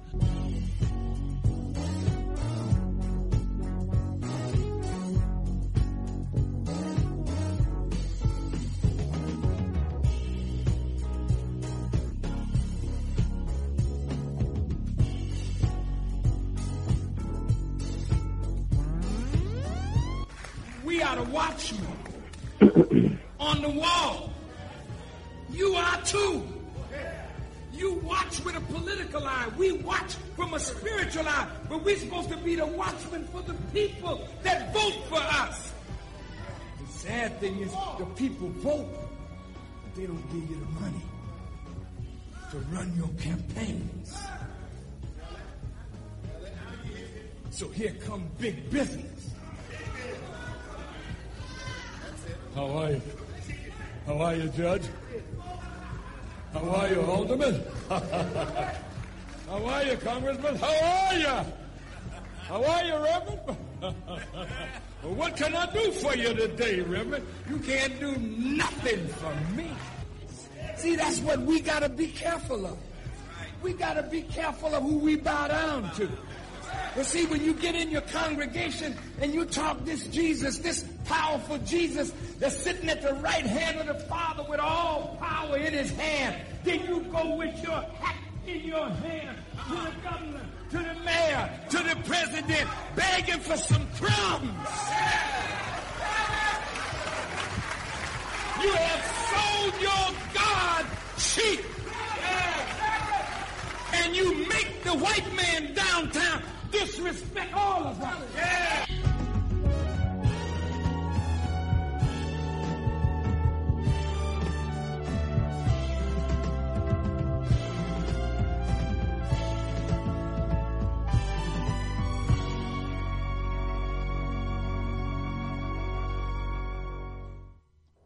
Time for an Awakening is a proud part of the Black Talk Radio Network, the number one independent black digital and podcasting platform. Welcome back to Time for an Awakening. It's 815, uh, this Sunday edition of Time for an Awakening. Our guest activist, organizer, and joint leader of N'COBRA Philadelphia, the male co-chair is with us this evening. Brother Rashawn Williams is with us in conversation. You can get involved while we're still here by dialing 215-490-9832. That's 215-490-9832. Uh, Richard, before I go back to comments from you, let me, uh, we got uh, two more calls on the line. Let me go to 215. 215. Yes, hello. Uh, good evening to uh, you and uh, Brother Richard.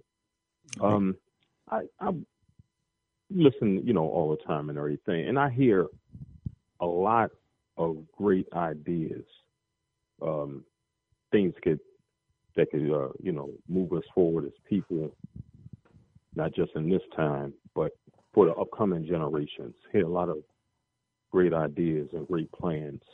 Um, and, you know, I heard Ralph a few calls ago mention about, you know, leaving the uh, Democratic Party, leaving the Republican parties. And I think that's a great idea. But I don't think we can ever really leave these parties just totally and the reason why I say that is because the only way we can really move ourselves forward and really start to make progress for the masses of our people is we have to really think strategically. And maybe in some ways, we have to look at maybe what some of the things that have been done to us use some of those things. And I'll use this as an example. The program COINTELPRO was set up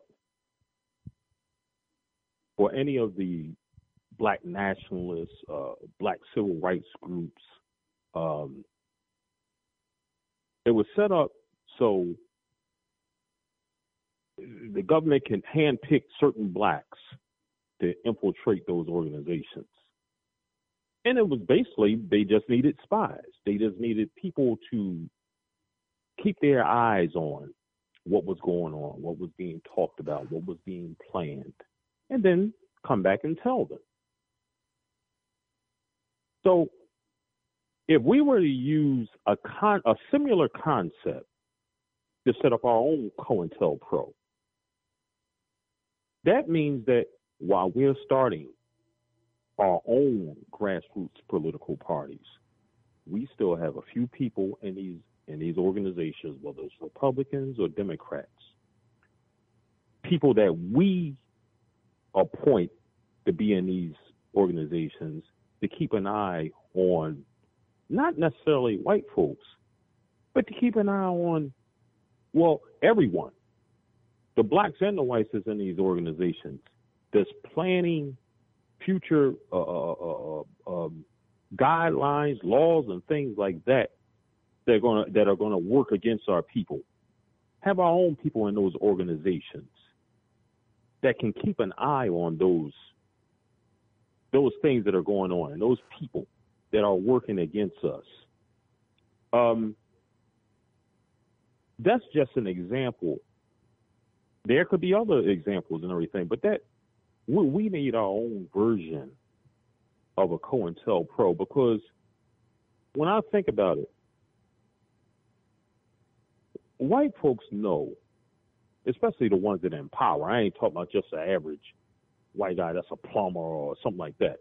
Well, white folks that are in power know and they have known for generations just how dangerous we are as people.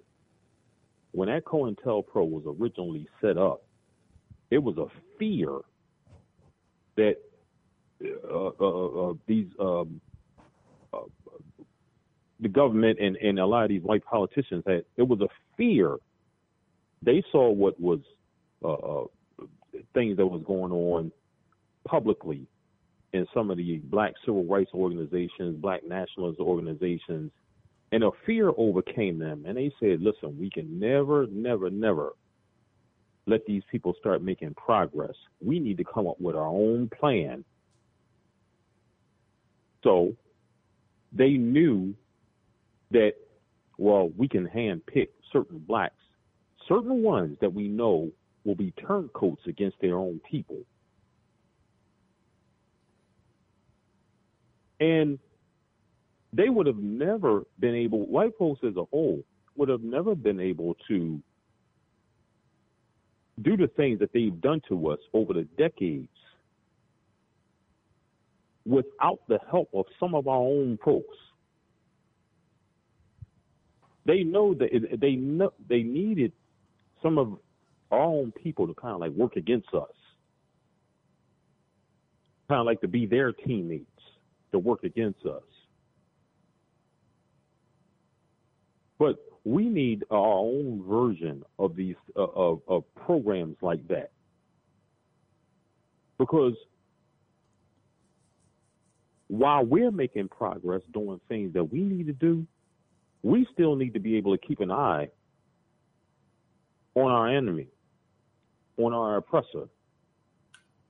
We can never, because if you think about it, that's exactly what they've done to us. Yeah, they went on carrying on about their business and everything. They've been doing that for, for, for generations, decades and everything. But they've never taken their eye off of what we were doing.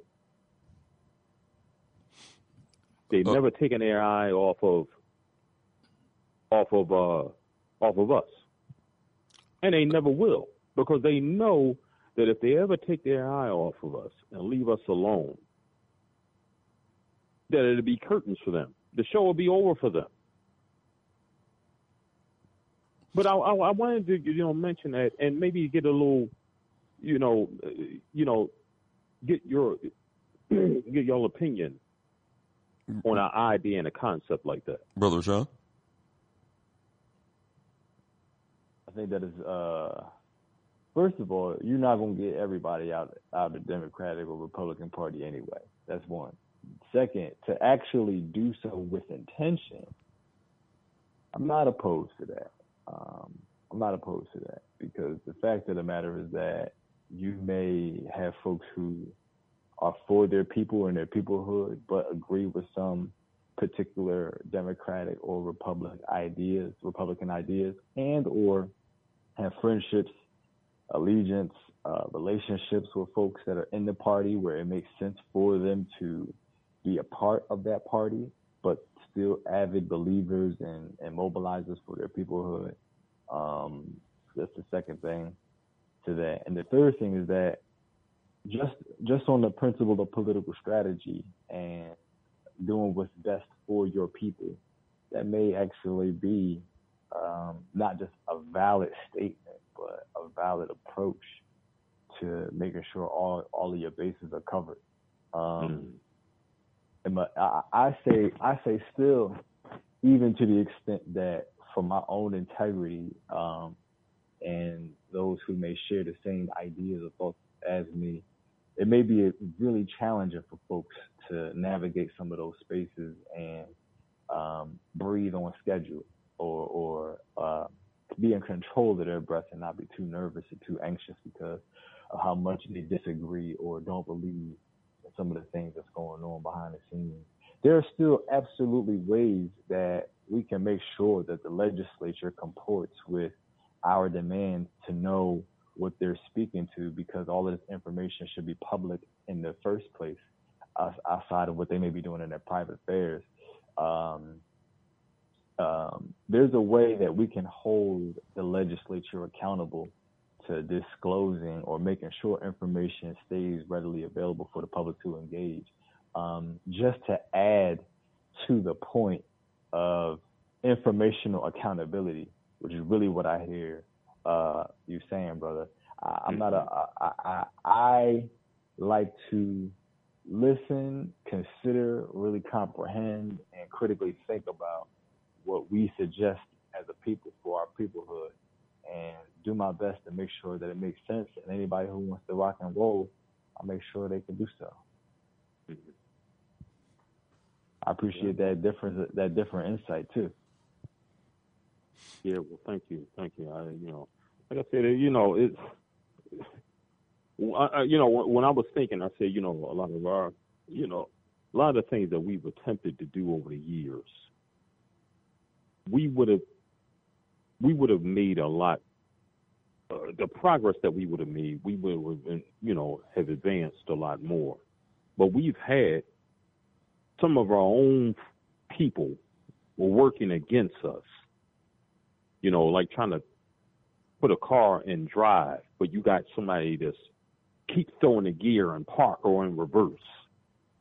You know, the car can't the car can't move the way it's supposed to, at least move forward.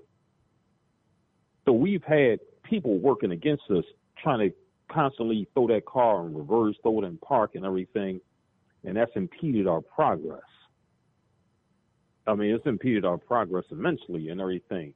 Um, but like I said, you know, a, a minute or two ago, that the people that have been oppressing our folks um, since we've been here, they know that they needed the help. You know, when when a lot of our when our folks had our forefathers and foremothers had shackles and chains around their necks and ankles and everything, you know, back during that time, you know, they called them uh, house niggas. You know, but it, the concept is the same for what we're dealing with now. You know, but you know, I just wanted to uh, add that in there, and um, you know, like I said, just to see, you know, see what some of you brothers thought about that. But uh, you know, thank you for taking my call. I ain't gonna take up much of your time. I know it's getting late and everything. You brothers have a good evening. Thanks for your contribution. Uh, brother Richard, uh, we got another call. Before we go to another call, uh, you you had something you want to uh, mention also, or bring out again.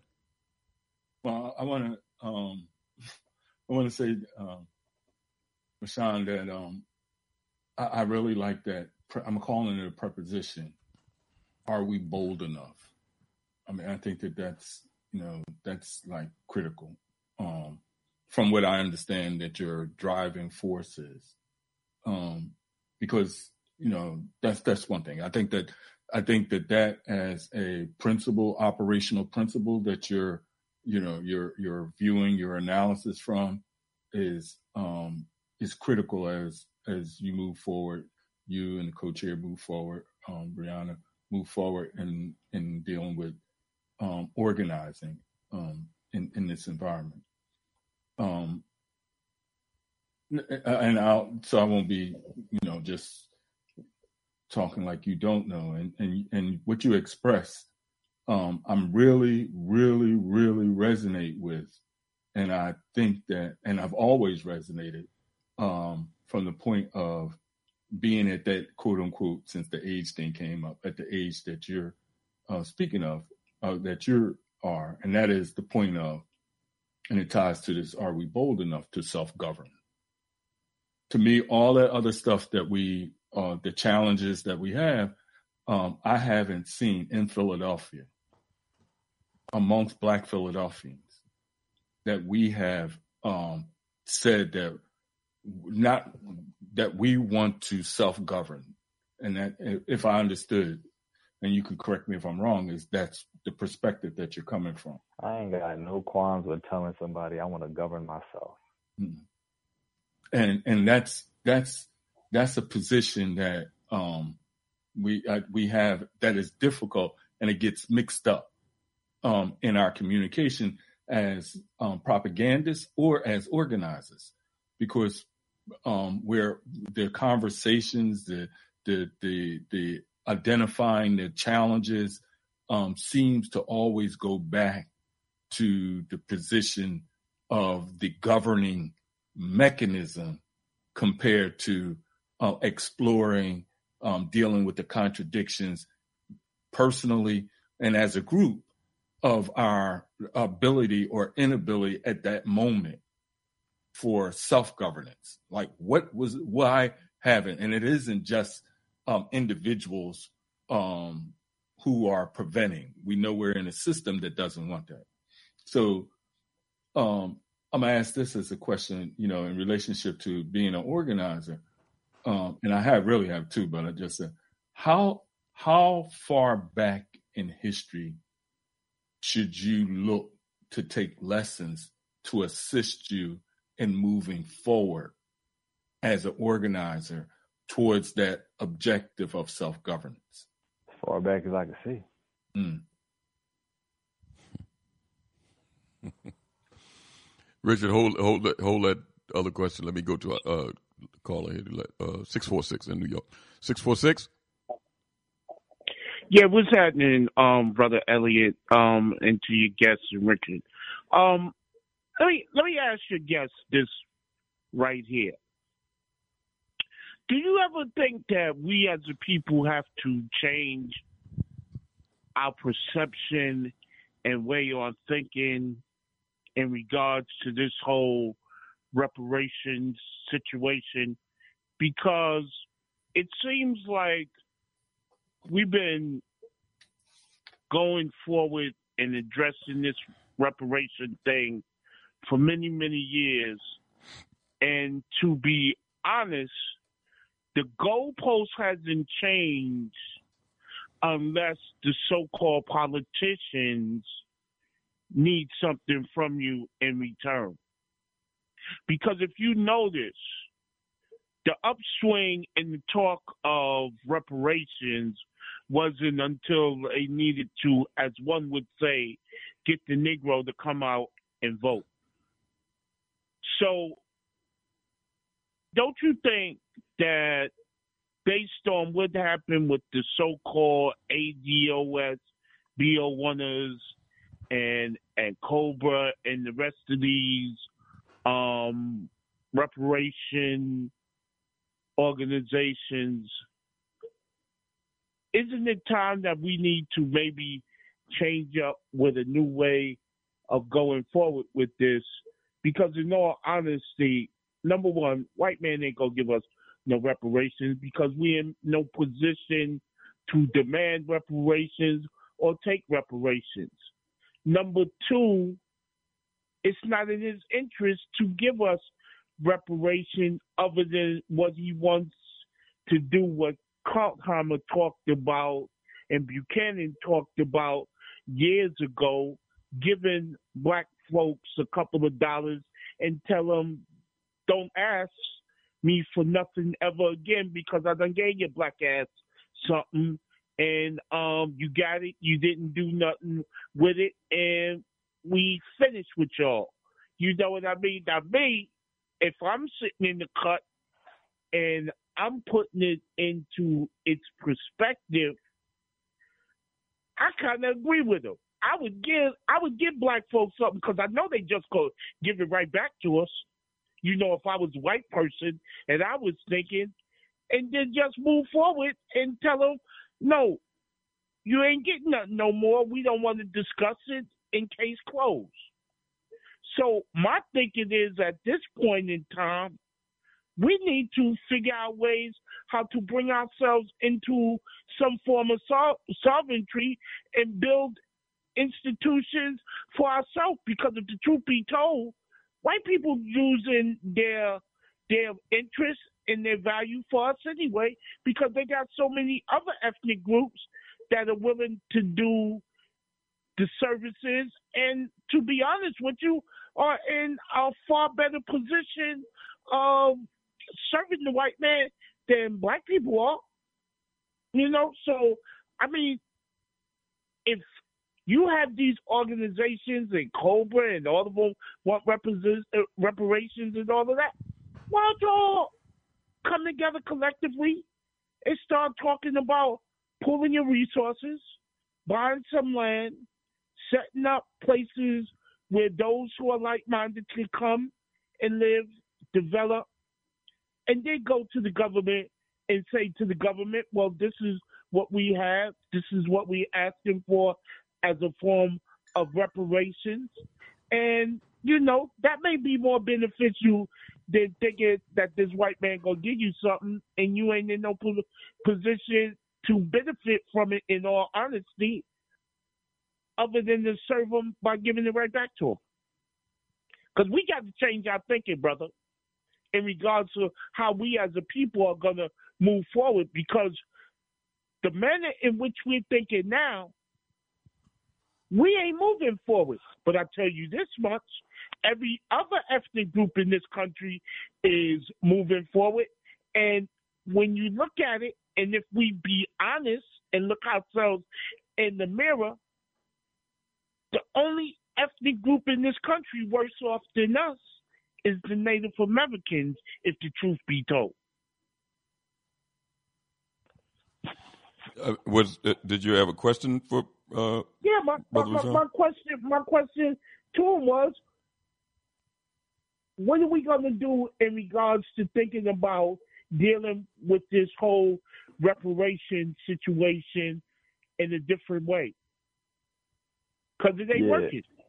Yeah, I mean, um, some of the point that was made earlier is about doing the necessary legal notices and, and lawful actions of operating in your own ecosystems, your own jurisdictions, your own currencies, your own instruments, your own education systems, your own um, the reason why so the reason why I mentioned utilizing your own instruments and currencies is because that's how you can do your own money.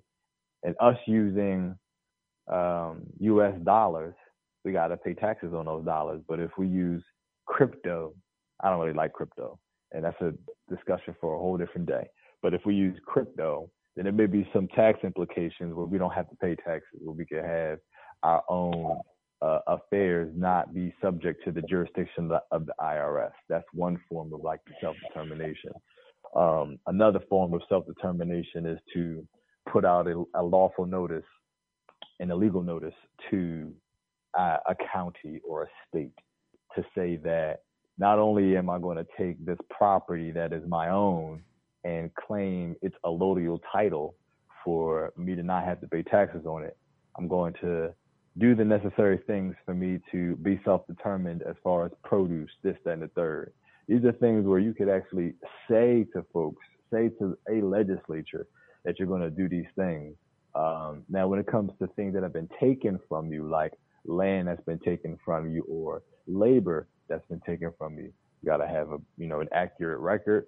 You got to be able to um, uh, petition courts if necessary and engage international law. And the reason why international law our international relations are particularly important is because who's going to be the jury of our peers in an international courtroom? Is it going to be France and Spain, or is it going to be islands of the Caribbean, uh, Afro-Brazilian population? So I just wanted to add to the point of not only do we do not only do we need to be self-determined in these practical ways that I'm laying out, we do need to be Pan-African and Pan-African Americans because we are on this hemisphere, we're in the Americas, uh, so that when we're having these international conversations and having the eyes of all nations on our affairs, our nations, our diasporic nations have some political clout, power, and vantage to be able to make sure law works in our favor. And we need to be able to do the same for our brothers and sisters in the diaspora. So these are the things that we can practically do to Richard's reiteration. Are we bold enough? Do we have the courage to actually do it? Well, the white man, the white man laws, if we're gonna be honest about it, is as selective as they come, and it doesn't work for us as a people unless they wish for it to work for us, aka what's going on right now with the so-called Civil Rights Act of allowing us to have the right to vote. That that right there is fundamentally shows you how that how that game goes. But I will I will say this: if we, and it's only gonna take a small group of us because the majority of our people are, as Jerome Fox says, addicted to white.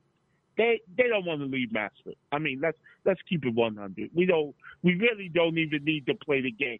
Most black folks want to enjoy the luxuries of whiteness. You know what I mean? Or try to curry the favor of whiteness and being a part of whiteness.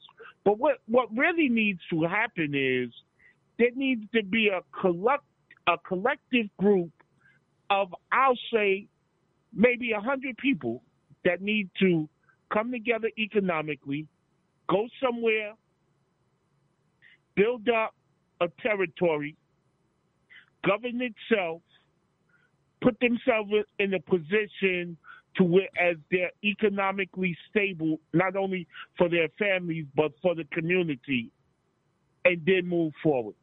It's like saying putting together a hundred people, the main source of the responsibility and group is let's say doing something like cybersecurity. And then use that as corporation or whatever the means are to be able to govern oneself, to be a part of the system economically, and from there build forward, like you saying, farming, being able to sustain themselves, and other members within the group be able to do the necessary practical things to to govern oneself. That's what needs to be, as far as I'm concerned, the foundation to starting us to moving forward. Because if that could be become successful, then what that could be used as an example for others to be able to do. And, and, and to me, that's the only way we're gonna build as far as community and ourselves as as the people. Because if we be honest, and I think, brother, if you sit back and you think about it and you look at it, tell me you're from Philadelphia, right? Yes, tell sir. me where we have a sustainable community like other ethnic groups do. Black community where other ethnic groups do, where we control basically every atmosphere within that community like other communities do. So we're talking about the grocery store. We're talking about the school. We're talking about the laundromat. We're talking mm-hmm. about the cleaners. We're talking about every aspect where you Yeah. serve the community. Name me one black place like that. Can't get over. I can't get over this defeat. this. Well, self- you know what? Let, let me let me say this, and then I'm, I'm a, Yes, sir. Yes, sir. Please, please. Um, see, what you're saying is true, but we got to realize that one of the strategies to deal with that is us developing, and, and Rashawn is a perfect example of that, young leadership in these communities. See, we don't have to go anywhere and set up shop. Right now, we're here, and this country still exists. However long that is, I don't know. But right now, we're here. So, just like Rashawn was saying earlier in the conversation, that we got to start practicing self governance where you are. You didn't leave to go nowhere. Start doing it here. Take control of our communities. And see, that's where the political end has to be changed. Because all these other nationalities, yeah, black people ain't got no money. Black people got money. Black people have money. All these other nationalities come to this country, and where do they set up shop at? Where you uh. live. They set up shop where you live. And believe me, these nationalities that's coming in these countries ain't coming in here with no money in their pocket. Nobody opens up business out of their money in their pocket. People open up businesses using other people's money. That's how capitalism works. So who who uh, allows them to have access to capital to set up shop in your neighborhoods? These white The banks. government. Exactly. And they have political help. The political help sometimes, and a lot of times, looks just like you. So they allow all these other nationalities, be it Asian, be it Latino, whoever, to come in your community and set up shop. You're not going in their community and set up shop. You're not doing. th- Wait a minute. is, Let me is finish. Let me finish. Okay. You're not doing that. You're not going in their community setting up shop because their political leadership is going to make sure you don't. You can't go in Chinatown. Chinatown is a self-governing area in New York, in Philadelphia, in San Francisco, and Chicago is self-governing. Chinatown. That's a perfect example. There's other examples. You're not going in Chinatown and set up no business. You're not going down there. And you can have money or access to money as a black person. You maybe you go to some other area, probably yours, because you ain't going in white areas and set up no shop. They might let you come into a center city district of a particular city and set up shop if you're politically connected and black. Other than that, you ain't going nowhere else to set up no shop in your community, uh, uh, outside your community. If you get money to set up a place in your own community, these other nationalities get it. They get it. So the vehicle there to do what we need to do is right there.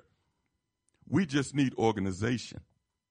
Organization from political leadership that we start to cultivate because some of these people act like they don't know what time it is. And also the church. The church is a huge vehicle in our area and still is. We have to get the churches to understand that we got to stop patronizing these other businesses. You stop patronizing these businesses, they'll close up shop. They need your money. Black people ain't broke, they ain't stupid. If they was broke, these people wouldn't be they wouldn't even bother with your community. They take all the money out of your community and it still stays destitute because you don't get the proper help politically. You pay taxes. Where's your tax money going? It's going to Center City and other areas to help white folks. It's going to help their rec centers, their libraries, and yours look like somebody threw a bomb in there. Because you're not getting the help politically from people that look like you. This can easily be done. It can easily be done. You don't have to reinvent the wheel. Two days before King was blown, his head was, before he was shot in his head, he mentioned in Memphis about people stop patronizing all these white businesses. I'm surprised they didn't go in there and shoot uh, uh, uh, uh, uh, King then that night. They waited till the next day. They don't they they don't want no type of talk like that coming out of leadership or or when I say leadership, I'm talking about grassroots leadership or elected leadership. You ain't gonna hear them talking like that. You can take control of these communities in less than a month if black folks wanted to, and if they had the proper help to do it. You need help. These other people go in these other neighborhoods, they get help. They ain't doing it on their own. So that's all I'm saying. It's well, not like our people can't get right.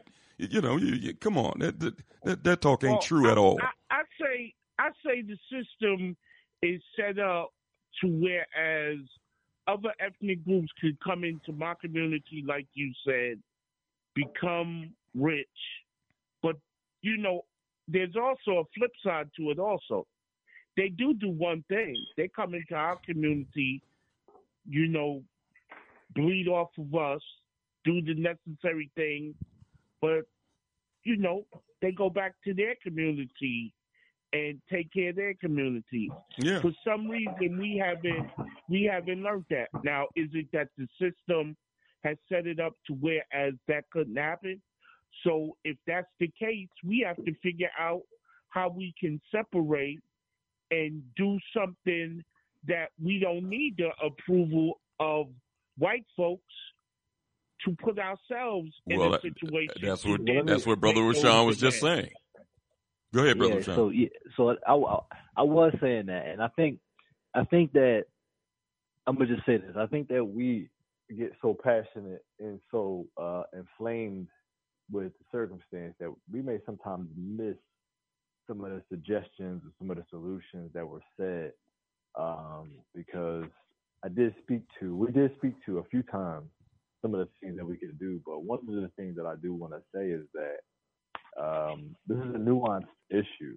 And so if you have a parent or if you have parents that live in a neighborhood or in a community that has experienced all of the intersections or that sit at the intersection of um, the United States war against them when it comes to liquor lining, redlining, gerrymandering, gentrification, the war on drugs, the school to pipeline, I mean, prison to uh, uh, school to prison pipelines, um, policing, mass incarceration, and overcriminalization, um, false images of who we are in the media, um, the housing degradation and lack of ownership and the intentional dilapidation of our communities. If you had generations and generations and generations experiencing this, experiencing this over and over again, and folks are eventually just figuring out the best way that they can survive, you get a spiritual atrophy to an extent that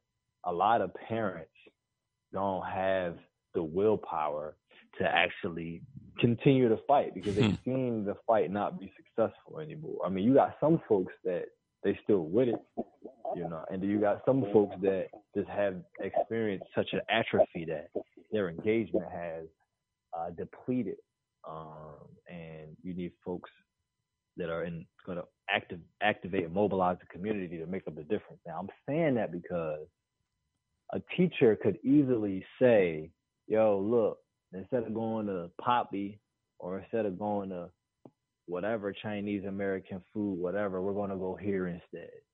So before you come to school, I gave you the alternative. We're about to mob out at this store opposed to this one. That there's so many elements to just that statement alone. Who, what type of teacher that needs to be, whether that teacher would have to do that either on the record or behind the scenes, based on how the school or the school system might look at them in that way. Um, all of these different things make up the possibility for this particular example of children. The reason why I, I said teacher is because a lot of children, before they go to school and after school, go to foreigners' businesses in their communities. That's mm-hmm. a large base of their money and their and their financial pool. Um, uh, I gave this example because it does take this cultural and social and community unity in order for a lot of this to happen. Personally, to me, um, I think that it's much, it's definitely way more, way easier said than done. However, um, uh, to call out some of Philadelphia's politicians because they don't necessarily have this like lens on peoplehood and blackness in this way. Um, I feel that the need for a reparations commission is to help our people be able to navigate Philadelphia in a way where they can engage black businesses with the support of the municipality or legislature le- legislators at the county level. Um, because our business systems have been fragmented so that it is harder for us to do business with each other i.e. the highway act that's a that's a that's a huge example that's a macro example to one of the micro examples that I'm providing. They create, they built highways through our communities to completely stop us from from from coalescing economically and culturally together all across the nation. Yep. And that's like that was a planned thing. So of course they have plans to make sure like, all right, let's make sure these families, we get a couple liquor stores on this corner. We're gonna have Pablo and Juan had his corner stores here. We're gonna have Lee and such and such on these corner stores here. We're gonna make sure that the Arabs can get these like uh little hookah cigarette candy shops in the uh in the gas station. They're gonna make sure that the Dunkin' Donuts is ran by them. It's an intentional thing. You know that that's an intentional thing. So at the legislative level, I do think that we do need to have some um some oversight at the legislature because what we're saying is easy in theory and principle. But knowing that these folks have whiteboards and databases to make sure that this doesn't happen, it's a lot harder in practice. But it's not like we can't do it. We just we just need to take all of these approaches uh, to getting it done. Brother, thank you for your contribution, man. Hey man, best of luck to the brother and what he's doing, man. All we can do is move forward, man. And I think, you know, that's what we all trying to do. And oh, and lastly, Brother Elliot, has um Research West now become British with his my lord? I'm trying to figure it out. Yeah, okay. Have a good evening, man. Have a good night, bro. Brother Rashawn, uh, before we start winding things down, uh, uh, you had uh, within the past couple of weeks, you had a couple of town hall meetings. You had the uh, State of Black Philadelphia gathering, uh, where you talked about uh, various subjects. Uh, you also had the, I think the city hosted the um, making a moral case for reparations that you and Sister Brianna spoke at. Um, so things is on the move as far as what you and Sister Brianna want to put forth as far as your imprint and stamp on uh, the chapter here. Uh, talk about some upcoming things uh, uh, for the listening audience because some of them is Philadelphia. Some of the, a lot of folks is in other areas, but they can still hear some of the things that you're doing here and plan to do within the coming months. And oh, and another Yeah. thing, because I know that this uh, COVID thing and these spikes is kind of stopping um, the personal interaction. But uh, just talk about some of the things that you have as far as uh, you know the upcoming months and plans. Yeah, you know, um, I'm I'm not gonna do that for two reasons. Okay. One, because I don't know. Just straight up, I don't know. And two, because this is not a show. This is not a show. This is not. We're not turning on the TV to watch Black Power for an hour. That's Okay. not what it is. So I'm not. Then that's not to you. That's actually to. There's no disrespect. All of the callers just wish me luck. The callers didn't say, "I'm waiting to hear what's up for me to get active," and that's an issue. As a 27 year old, I'm gonna just say this, speaking on behalf of the generation and myself. This isn't a Yes. this isn't a, this isn't a wish you luck. I, I'm a, I'm gonna pray for you, brother. It's not one of those things. It's actually like a, all right, cool. Let me know what I need to do so I can get active where I am. Um, this is not one of those things, and you, you know, I, y'all can call me in next week. Somebody want to argue with me? That's cool. It's not one of them things where I'm gonna call, say my opinion, and vent, get my breath across, and then go back to my regularly scheduled life programming. Okay. This is actually this is actually one of those things that is supposed to be a what you said is true. So what do I need to go home and look up and research in order for me to da da da da da? Um, so uh, to answer the question, we're doing a lot. It'd be very difficult for me to say what the actual next thing is because of how many things we have going on. I will say we do have a reparations awareness day that's going to take place on the 25th of February. Where that's where that's happening, uh, I'm not sure whether that's going to be strictly online or at a physical location. That's number one. And number two is that um, what I would honestly like the next step to be is folks coming together and choosing to figure out which ways they're going to develop their own systems of uh, instruments, currencies, trade, culture, ritual, tradition, education, suits, notices, and action for them to take a hold of their communities the way that they know and they see fit. Um, and that's not something that is just going to come from one person. I think we've also had a, a issue of like black people love leaders. We love leaders. Oh man, like we love leaders. That's cool. I get it. You know, I completely get that. Um, we also got to do the work, and we also have to have to activate our self-determined intelligence to know how to lead ourselves too. And most of the work at this point, since so many of us want to be so independent and hold on to our identities, especially young people, most people want to lead themselves. That's why we see so many businesses getting started. That's why we see so many individual social media pages blowing up because most people want to be self determined in that way and independent in that way, want to be their own bosses, they want to be um, self made. Um, so we got kind of this like conflicting identity around having a leader and leading ourselves. I'm saying that to say that based on the things that we said, I would love for there to be some more dialogue where we can come together and figure out how to do what we know we need to do. Um, and then you'll be asking the people what's next because they'll know. Brother Sean, listen, uh, we, we talked in private conversation, and I'll say it publicly that uh, anything that you need, you can reach out to me. Uh, even if it's uh, this vehicle here, you can have the keys and be able to utilize it. Uh, uh, we'll we'll talk about some things that that, that I can do. You know, I, I'm always willing to help. Um, yeah, I, and you had conversation with Richard, so I know he he already told you some things that uh, you know, but um, I understand that the you know the, the challenges that the that we face as a people uh, the individual challenges of trying to run an organization, I have no idea in reference to, but I know it's it's it's huge, and uh, you can't do it alone. You, as you and Sister Brianna, but uh, you do have help.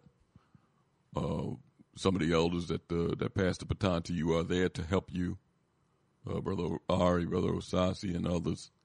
but anything that I can do, you just call on me, and and I'm there. You know, anything and uh, I'll be touching base with you anytime. So, uh, uh, you know, Bridget. Yes, that's. I'll just echo the same. I uh, I don't even know. What, I don't know what. Uh, I'll say this. Um, I like the perspective from and and and you hear me talk about. you keep raising the question of organization. I'm centering y'all in the organization, not you as the individual. Now you have put on this suit of armor and, and, and which is to magnify. And I hope others understand that, which gives you more um, muscle compared to being an individual. You know, and that's what Kwame was saying. We we identify leadership direction on our ability to organize an organization. So I appreciate that you are are, are providing that that your your vision, your strategic vision and tactical moves within this organization and I'll, you know, um, echo the same thing um, about the support. Um, although, not although, I just want to offer, as I hear I hear it all the time. We, maybe I, have a challenge of making a distinction between being governed and self-governed. Just in just in casual, informal conversation and and I, and I see even tonight you were able to make that distinction. But as we run into people, that really these levels of when you're talking, the things that you're presenting that we can do comes from the perspective of self governance. And for some reason, the reason why people will say, I wish you well, because they can't see, and I, and I hopefully I'm not um, insulting anybody or whatever, how we create mutual agreement with each other even casually, from the perspective of self governance, compared to saying, I'm sending on you on your way, which means that you go and, and maybe, or on the other side, this system is uh, affecting you from you getting where you want to go. I don't know why. I just don't hear the depth and the dimensions, the challenges and the possibilities from the perspective of self governance, um, unless there's a crisis, an emotional crisis that we're put into. And and I just I just um, you know said all that just to say, um, you know, I'm there to provide whatever support, and I'm looking forward to the challenge that you'll put on me as you know, just being one who's looking for um, leadership, um, so that we can be able to accomplish this um, objective. If not now, later. Not when, just later. Thank you. Thank y'all. Thank y'all. You know, um, I'll say this in, in my last statement is that one, we're we are intellectuals and activists and nationalists and all that. Okay, we love black. We love the idea of having, at least if not our own nation, this nation respect our peoplehood, and that's us. That's what we've been spiritually called to, and that's not the same for everybody. And I don't want us to think that this is everybody's mission who may share the same skin complexion as us. I'm not saying that we do, but I'm just saying that so that we understand we at the front of our mind. And there may be some folk that's just like, look, I'm good. And I'm I'm not good because it's just safer for me emotionally. I mean, I'm just good because my brain don't even think that way. I haven't been raised on some of these principles that y'all been raised on. There's that. And then there's understanding that self government self governance really means discipline. I was just having this conversation with somebody earlier today because it's not like it's going to be all peaches and cream. It really means discipline. It means fortitude. It means focus. It means being rooted, grounded, and centered and still in your decisions. It means a relationship with the Most High. It means all of these things because when you are self determined and self governed, that means that you are autonomous. You are responsible for the decisions that you make and the actions that you put out the consequences to those actions. You are accountable to those things. And so, where we may have the opportunity as not being self governed to put that responsibility and onus on other things, where if something goes wrong, it's on them. This particular case, if something goes wrong, it's on us. If something goes right, it's we benefit. The people are the benefit. The people are responsible for when things go right. But when something goes wrong, it's 100% your fault. That's just what leadership means. So we talk about this. However, I'm saying this to make sure that we understand that there's a level of discipline and groundedness rooted to the most high that we have to have in this journey in order for this success to be granted on the other side. So I appreciate this conversation. um, and I'm looking forward to many more. Yeah, and, and the next time uh, uh, we have you on, we got to we got to have the legal mind join us uh, Sister Brianna. Mm-hmm. mm-hmm. uh, yeah, hope she. Uh, I can't cook, but I still can make soup. yeah, we got it. We got it. We got to pull up on it with the soup and the tea and everything. uh, Brother Sean, I'll be talking to you soon. Peace and love, everybody. Thank thanks, you so much. Thanks for your contribution. Bye bye. Richard. Yes, yes. Interesting, interesting conversation. Uh, it gives us a perspective of the leadership here that the the baton's been passed to. Uh, his insights and perspectives on where things need to go from his vantage point. Mm-hmm. And uh, you know, Rashawn said how old he was, twenty seven. That that uh, you know, because sometimes we hear uh, our people get discouraged. Sometimes, you know, we hear it on this program, and you hear it in conversation just in public. Our people are discouraged. We ain't doing nothing. There's nobody out here. You hear it, Richard. But uh, on this program, we're going to try to showcase people that's doing things in these communities, whether it's locally, uh, nationwide, and sometimes internationally. We're going to showcase our brothers and sisters that are out here working. The only thing left for us to do is to, you, you heard what Brother Rashawn said at the end of his conversation, is to join him, to help mm-hmm. him. So the onus is on us. You know, we can hear these things, we can hear the people, and uh, come back next week and hear some more. Say, or, uh, yeah, or we can say, you know what, um, I think I can help so and so, or I can help this person. Uh, or even if you see a void in your community and you want to start, it, it's work out here. It's work. If our people is, is, is in such a devastated state, and in some cases we are, then there's plenty of areas that we can help and and and uh, and make a difference. So I just uh, want to make mention of that. I mean, it was just refreshing to hear, yeah, his perspective on things.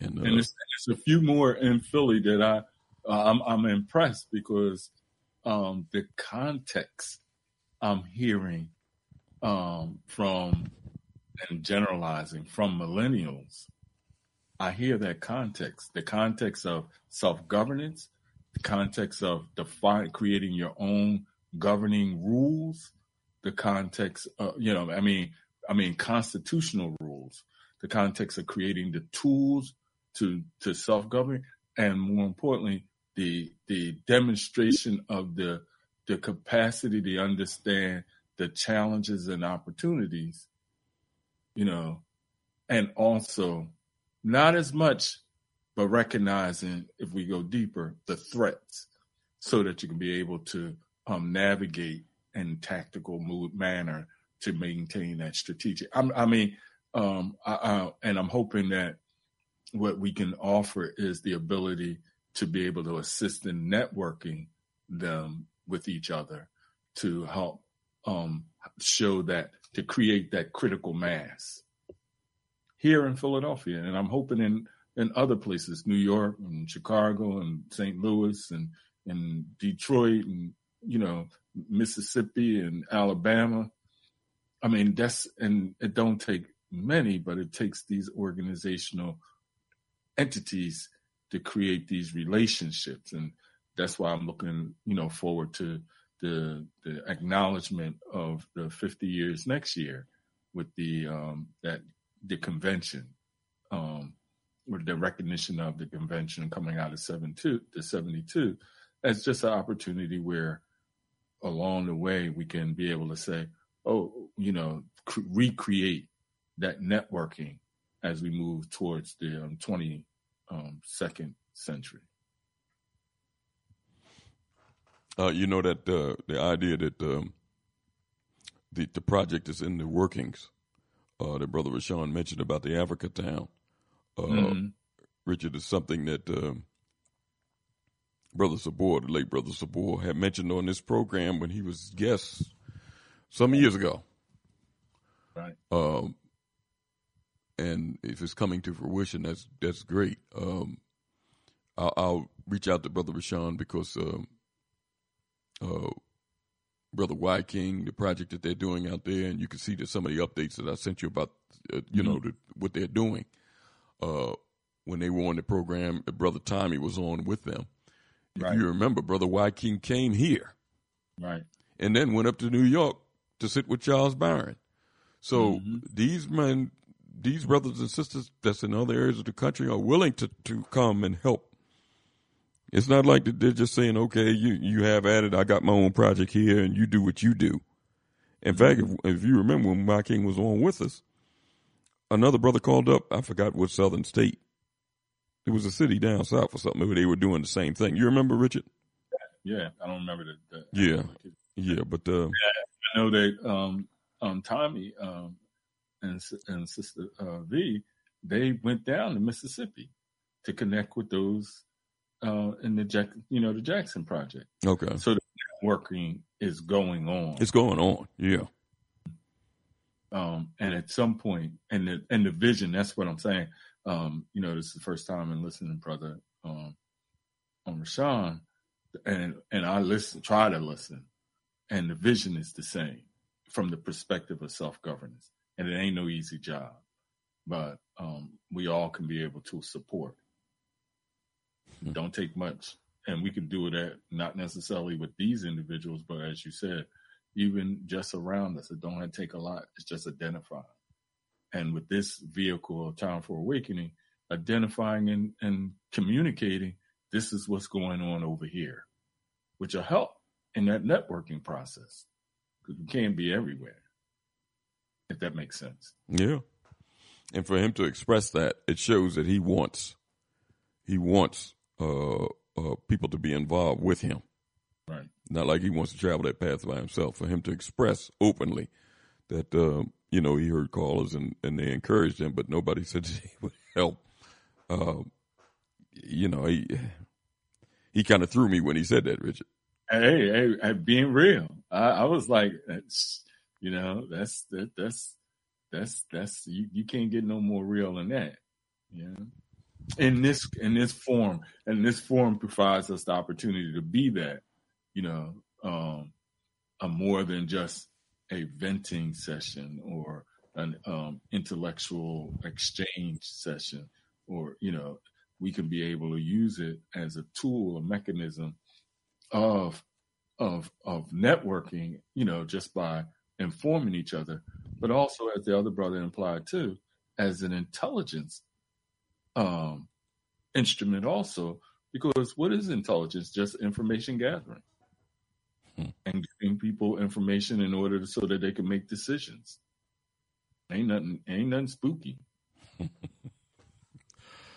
Before we leave the program this evening, uh, I want to get the lineup for time for the week. Oh, another thing too, because um, I mentioned it uh, last week.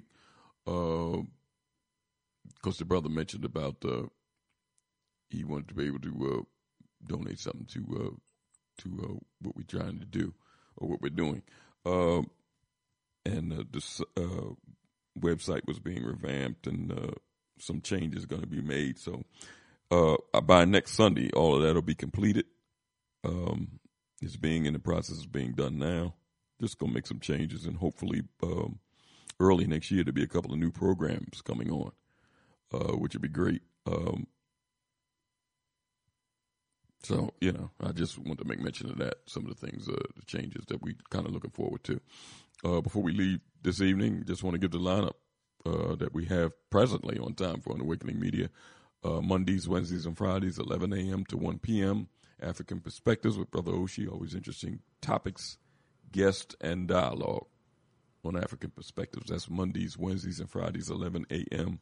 to 1 p.m. Later on Monday evening, that same day, from 8 to 9, Black Therapy Central, with host Dr. Mawia Kamban and Dr. Kamal Kamban. And after their program, uh, from 9 to 10, Conversation Reparations, that's N'COBRA's program, uh, out of Atlanta with host Brother Jamoke. That's uh, first and third Mondays of the month. On Tuesday, from 8 to 10 p.m., Black Reality Think Tank with host Dr. William Rogers. On Wednesday, it's our time, the Black Farmers Program from 8 to 9, and from 9 to 10, the Black Agenda Project from Laytonville, uh, from the islands. Um, oh, it didn't escape me. Uh, but the host is Dr. David Muhammad.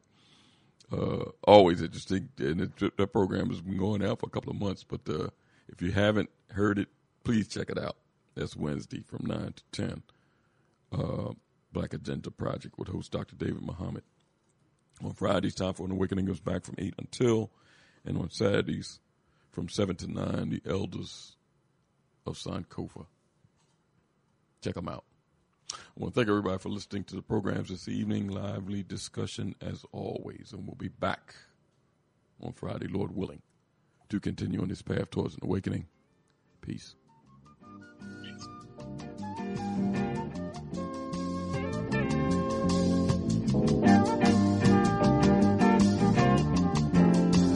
If you're driving